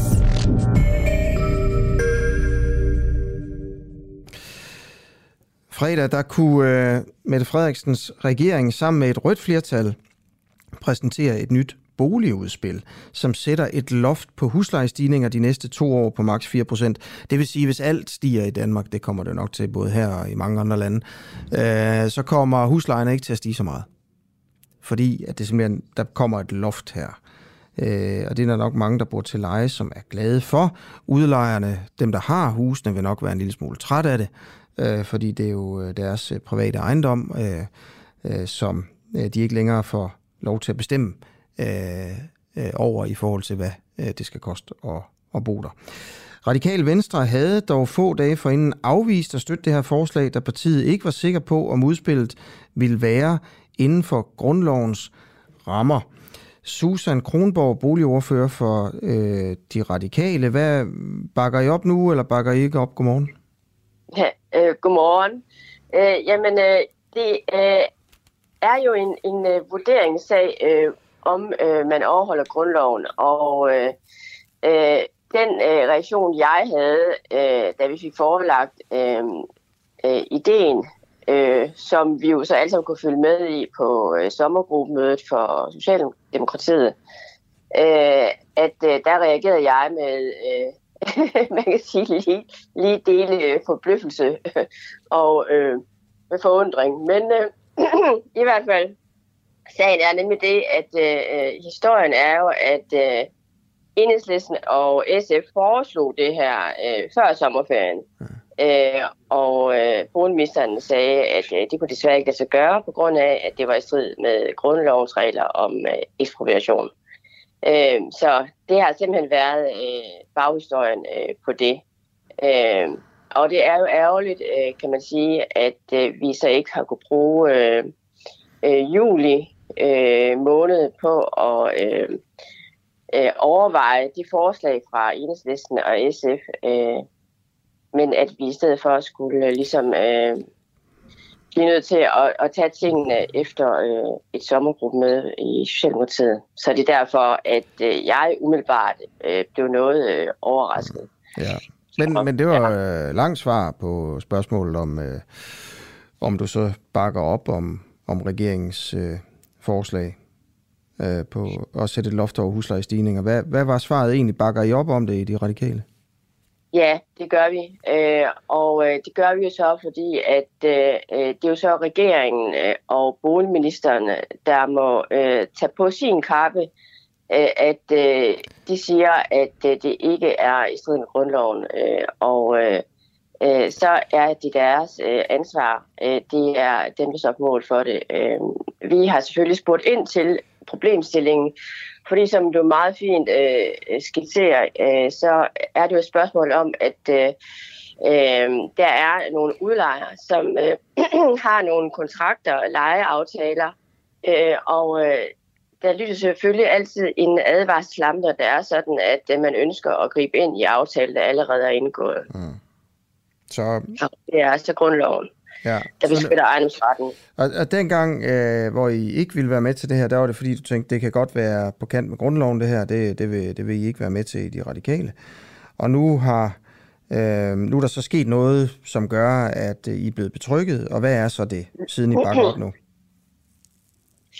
Øh, jamen altså, øh, jeg har faktisk ikke på noget tidspunkt sagt, at vi ikke vil være med i aftalen. Jeg har sagt, at øh, det øh, håber jeg ikke er valgflæsk, fordi at vi øh, øh, har forstået det sådan før sommerferien, at øh, det ikke kunne lade sig gøre. Så det var ligesom øh, det, der lå i det. Altså, der står i BT, øh, at de radikale afviser støtforslaget, øh, og derfor så er der ikke flertal for det der. Og så siger du, i hvert fald kan vi ikke bakke op om forslaget, som det er lige nu. Til citat Ja. til BT. Ja. ja. Ja. Hvad er der Ja. sket siden dengang, siger du? Altså, fordi dit Øh. argument er dengang, at det kan være i strid med... Øh, øh, altså, du kan bare citere dig selv. Øh, vi skal være helt sikre på, at det ikke er på kant med grundloven, siger du. Ja, lige præcis. Ja, hvad er der sket siden dengang? Jamen, der er altså sket det, at øh, øh, ministeren han står på mål for, at øh, det er inden for grundlovens rammer. Øh, og øh, øh, det må vi jo så sige, at det ligger på boligministerens kappe. Øh, at, øh, at han ligesom står inden for, at vi er inden for øh, skiven, så at sige. Øh, og det, der jo så også er sket siden, det er, at vi er blevet præsenteret for det, som øh, boligministeren kalder for en ventil, øh, men som vi jo så, øh, eller som jeg synes, vi lige så godt kan kalde for en øh, grundlovsventil. Øh, og der ligger så i det, at øh, man beskytter lejerne øh, for øh, øh, en øh, meget stor huslejestigning, som de i, i givet fald kan risikere. Øh, Men samtidig øh, beskytter man så også udlejerne ved, at de kan få øh, begge deres omkostninger over de 4 procent. Så det er en grundlovsventil, vil jeg øh, gerne kalde det. Ja, så, så, så man vil kompensere udlejerne. Ja. Øh, hvad vil det koste? Altså man vil jo kompensere dem på den måde, at man siger, at øh, hvis de kan dokumentere omkostninger over de 4 procent, Ja. at så kan de alligevel opkræve lejen, som de jo sådan set har øh, Og så krav kan de- på okay, for så- lejerne. Okay, og det er ikke sådan, staten Ja. skal kompensere det. Er der andre ting, du gerne vil have loft på? Øh, eller I, de radikale, gerne vil have et loft på? Altså, det er jo klart, at når inflationen kommer, og den økonomiske krise, den øh, rammer os som, øh, som sådan et, øh, et tog om natten, ikke? Så, øh, øh, så, er der, så er der mange ting, der bliver dyrere. Det er jo Ja. det, der sandsynligvis kommer til at ske, ikke? Altså, inflationen Ja. stiger. Det eneste, der bliver billigere, det er måske husene. Og, og så huslejestigningerne, øh, de, øh, de kommer. Men der kommer også være, at, at øh, du ved, mælk, smør, dagligvarer, sådan noget vil stige. Øh, det er det jo allerede, det har det allerede, det er, det er allerede sket. Er der andet, hvor I, I gerne vil sådan indføre et loft? Øh, det er i hvert fald ikke noget, som ligger i vores værktøjskasse, øh, men altså, jeg vil da ikke udelukke, at øh, man fra øh, regeringens side øh, måske finder på et eller andet, og så må vi tage stilling til det, når de kommer med det. Ja. Øh, I hvert fald så skal man jo altid... Ja, du må øh, have en holdning på- til det, det her inden. Altså, det, det kan jo godt være, at du mener noget om det, inden der kommer et eller andet forslag fra regeringen. Så gør du det? Øh, altså, det er i hvert fald ikke noget, som jeg forestiller mig, at vi lige pludselig siger omkring øh, øh, subrusen eller øh, Føtex, eller hvad det nu kan være, Netto, at øh, vi lige pludselig siger, at øh, nu må de øh, øh, kun sælge mælken for x antal kroner. Det forestiller jeg mig ikke. Nej. Okay. Nej. Øh, Så ikke noget loft over sådan noget der dagligvarer. Jamen, øh, så siger jeg tusind tak, fordi du vil være med til et øh, interview om, hvad I mener i De Radikale. Boligordfører Susan Kronborg. Klokken er 8 minutter i øh, 9, øh, og øh, det her det er den, øh, den uafhængige. Og, og morgenprogrammet, hvor vi sidder sådan lidt og, og, og vender dagens, øh, dagens historier. Og du kan selvfølgelig blande dig i øh, det, vi, øh, vi laver her til morgen ved at sende øh, en sms til mig, 1245, øh, hvor du bare skriver DUA først, D-U-A-H, øh, mellemrum, og så, øh, så beskeden, eller du kan også sende en, øh, en besked inde på, inde på Messenger, hvor vi er øh, hvor vi er live, hvor jeg også øh, er, er live. Okay, øh, der er, jeg venter sådan lige lidt på, øh, på go på den næste kilde, og nu kigger jeg ud i regien, hvor der faktisk er fuldstændig tomt, så jeg er sådan lidt på herrens mark her, som, som vært, men hvilket også er helt fint. Klar? Klar? Er den næste kilde på? Det vil vi finde lidt ud af det. Det handler om rummet. Jeg tror, den bliver sat i telefonen nu. Bare vent et øjeblik. Sådan er det. Det er sådan, det er på den uafhængige i forhold til mange andre øh, morgenradioer. Det er ikke det mest ressourcetunge sted, det her. Men til gengæld er vi jo den eneste morgenradio, der har jer med, Helle og Henrik. Ja, det er, det er kun Henrik i dag. No. Det er Helle forhindret i dag, men uh, hun kommer ind en anden gang. Okay, I er jo et, et ægtepar øh, på Fyn, der plejer ja. at være med fra den samme fastnet-telefon, øh, når, vi har, når vi har rum, rumhistorier, eller ja. historier om, om, om ja, det ydre rum, eller hvad man skal sige. Øh, I er Kant Skjenter, begge to fra Københavns øh, Universitet. Ja. Øh, og vi skal snakke lidt med dig, bliver det så bare i dag, øh, om øh, den nye måneraket fra NASA. Ja. Det er jo kulminationen af årtiers arbejde, når NASA's nye måneraket 29. august øh, her, det er jo faktisk i dag, skal det, på det jomfrutur. Hvad, hvad er det med den? Hvor skal den hen i dag? Den skal, øh, skal sættes ind i en bane omkring månen med deres rumskib Orion. Og øh, det er selvfølgelig helt afgørende for at få det nye måneprojekt Artemis i gang. Men der er lige et par kommentarer, man er nødt til at knytte til. For det første er det en temmelig gammeldags måneraket. Man begyndte at konstruere den for mere end 10 år siden, og man byggede den på rumfærgens teknik. Dem, der kan huske øh, rumfærgerne, de kan huske den store brændstoftank. Den har vi igen i, i, i den nye raket, og de to store raketter med fast brændstof.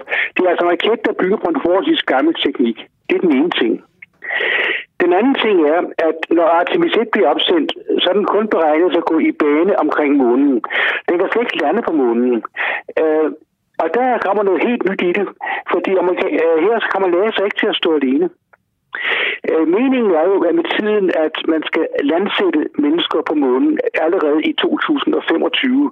Men dem, der skal landsætte mennesker på månen, det er firmaet SpaceX, dem det er Elon Musk, der med en helt anden raket, meget mere moderne raket, skal ansætte et meget større rumskib ned på månen. Og så er det meningen, at NASA med deres raket sender astronauterne ud i banen omkring månen, mødes med uh, SpaceX-raketten i banen om månen, og så landsætter at SpaceX så lander. Så det er altså kun en lille del af projektet i virkeligheden til at starte i dag. Hallo? Hallo? Ja, nå, du er der stadig. Ja, ja. Det, var, det var så stille. Øhm, så altså, det er en, en, en meget vigtig opsættelse, men det er kun en del af det, af det samlede måneprojekt. Ja, som handler som, om at få folk på månen i 2025. Ja, og, så, og ikke, ikke bare for folk på månen. Og nu skal det være en farve kvinde, skal den ene af det være. Skal, det skal være meget øh, korrekt denne gang. Det er ikke bare hvide mænd. Man skal sørge for, at den ene af dem, der lander på månen i 25, skal helst være en, både en kvinde og også meget gerne en ikke-hvid kvinde. Og det har NASA altså også i deres astronautkorps. Øhm, mere vigtigt er det, hvad vil vi så på lang sigt på månen? For det er ikke meningen, at Artemis øh, skal bare sende et menneske til månen, ligesom under, under Apollo-kapløbet. Det er et politisk kapløb. Når man kommer op til månen, så var opgaven lyst. Når man kom op til månen denne gang, så er opgaven kun begyndt. Meningen er, at man skal bygge en base på månen og lære at udforske månen. Hvorfor skal vi så egentlig det? Jo, øh, for det første kan vi, har vi ikke udforsket månen endnu. Det kan man ikke med seks landinger. Og så har vi opdaget øh, som nogle, nogle vigtige ting, for eksempel, at øh, der er flere steder i månens undergrund findes is, i form af, altså vand i form af is, og det er meget vigtigt, at man skal bygge en base. Det er ligesom ikke under Apollo. Og på længere sigt skal vi se, om vi kan anvende nogle af de ting, der findes på månen. Øh, der er en ting, vi altid hører om, som jeg er lidt skeptisk over for os selv, det er, at vi kan løse jordens energiproblemer med at samle et stof, der helium-3 op fra månens overflade. Ja. Ja, jo, jo, det er lige det. Det er svis, vi klap hesten. Øh, det, kræver, det kræver et fusionskraftværk, som vi ikke har, og en kæmpe industrianlæg at gøre det på månen. Den, skal, den vil nok ikke købe alt for tidligt. Først og fremmest vil jeg sige, at det vigtige ved basen på månen, det er, at vi får erfaringer, der kan bruges til senere at udforske Mars, øh, de, og så øh, udforske månen ellers har af mineraler. Mm. Altså de meget store planer, dem kan vi godt øh, glemme lidt. Mm. Okay. Så der, der, den raket, der, der letter i dag, er en del af det program, der skal sørge for, at der Den er, kommer den er del af det program. mennesker op på, på månen, og der skal jo så simpelthen laves en base og alle mulige ting, siger du. Og, og det er også øh, et mål, at der er en af dem, der skal være derop, er en, en, det skal være en, en kvinde, der ikke er hvid.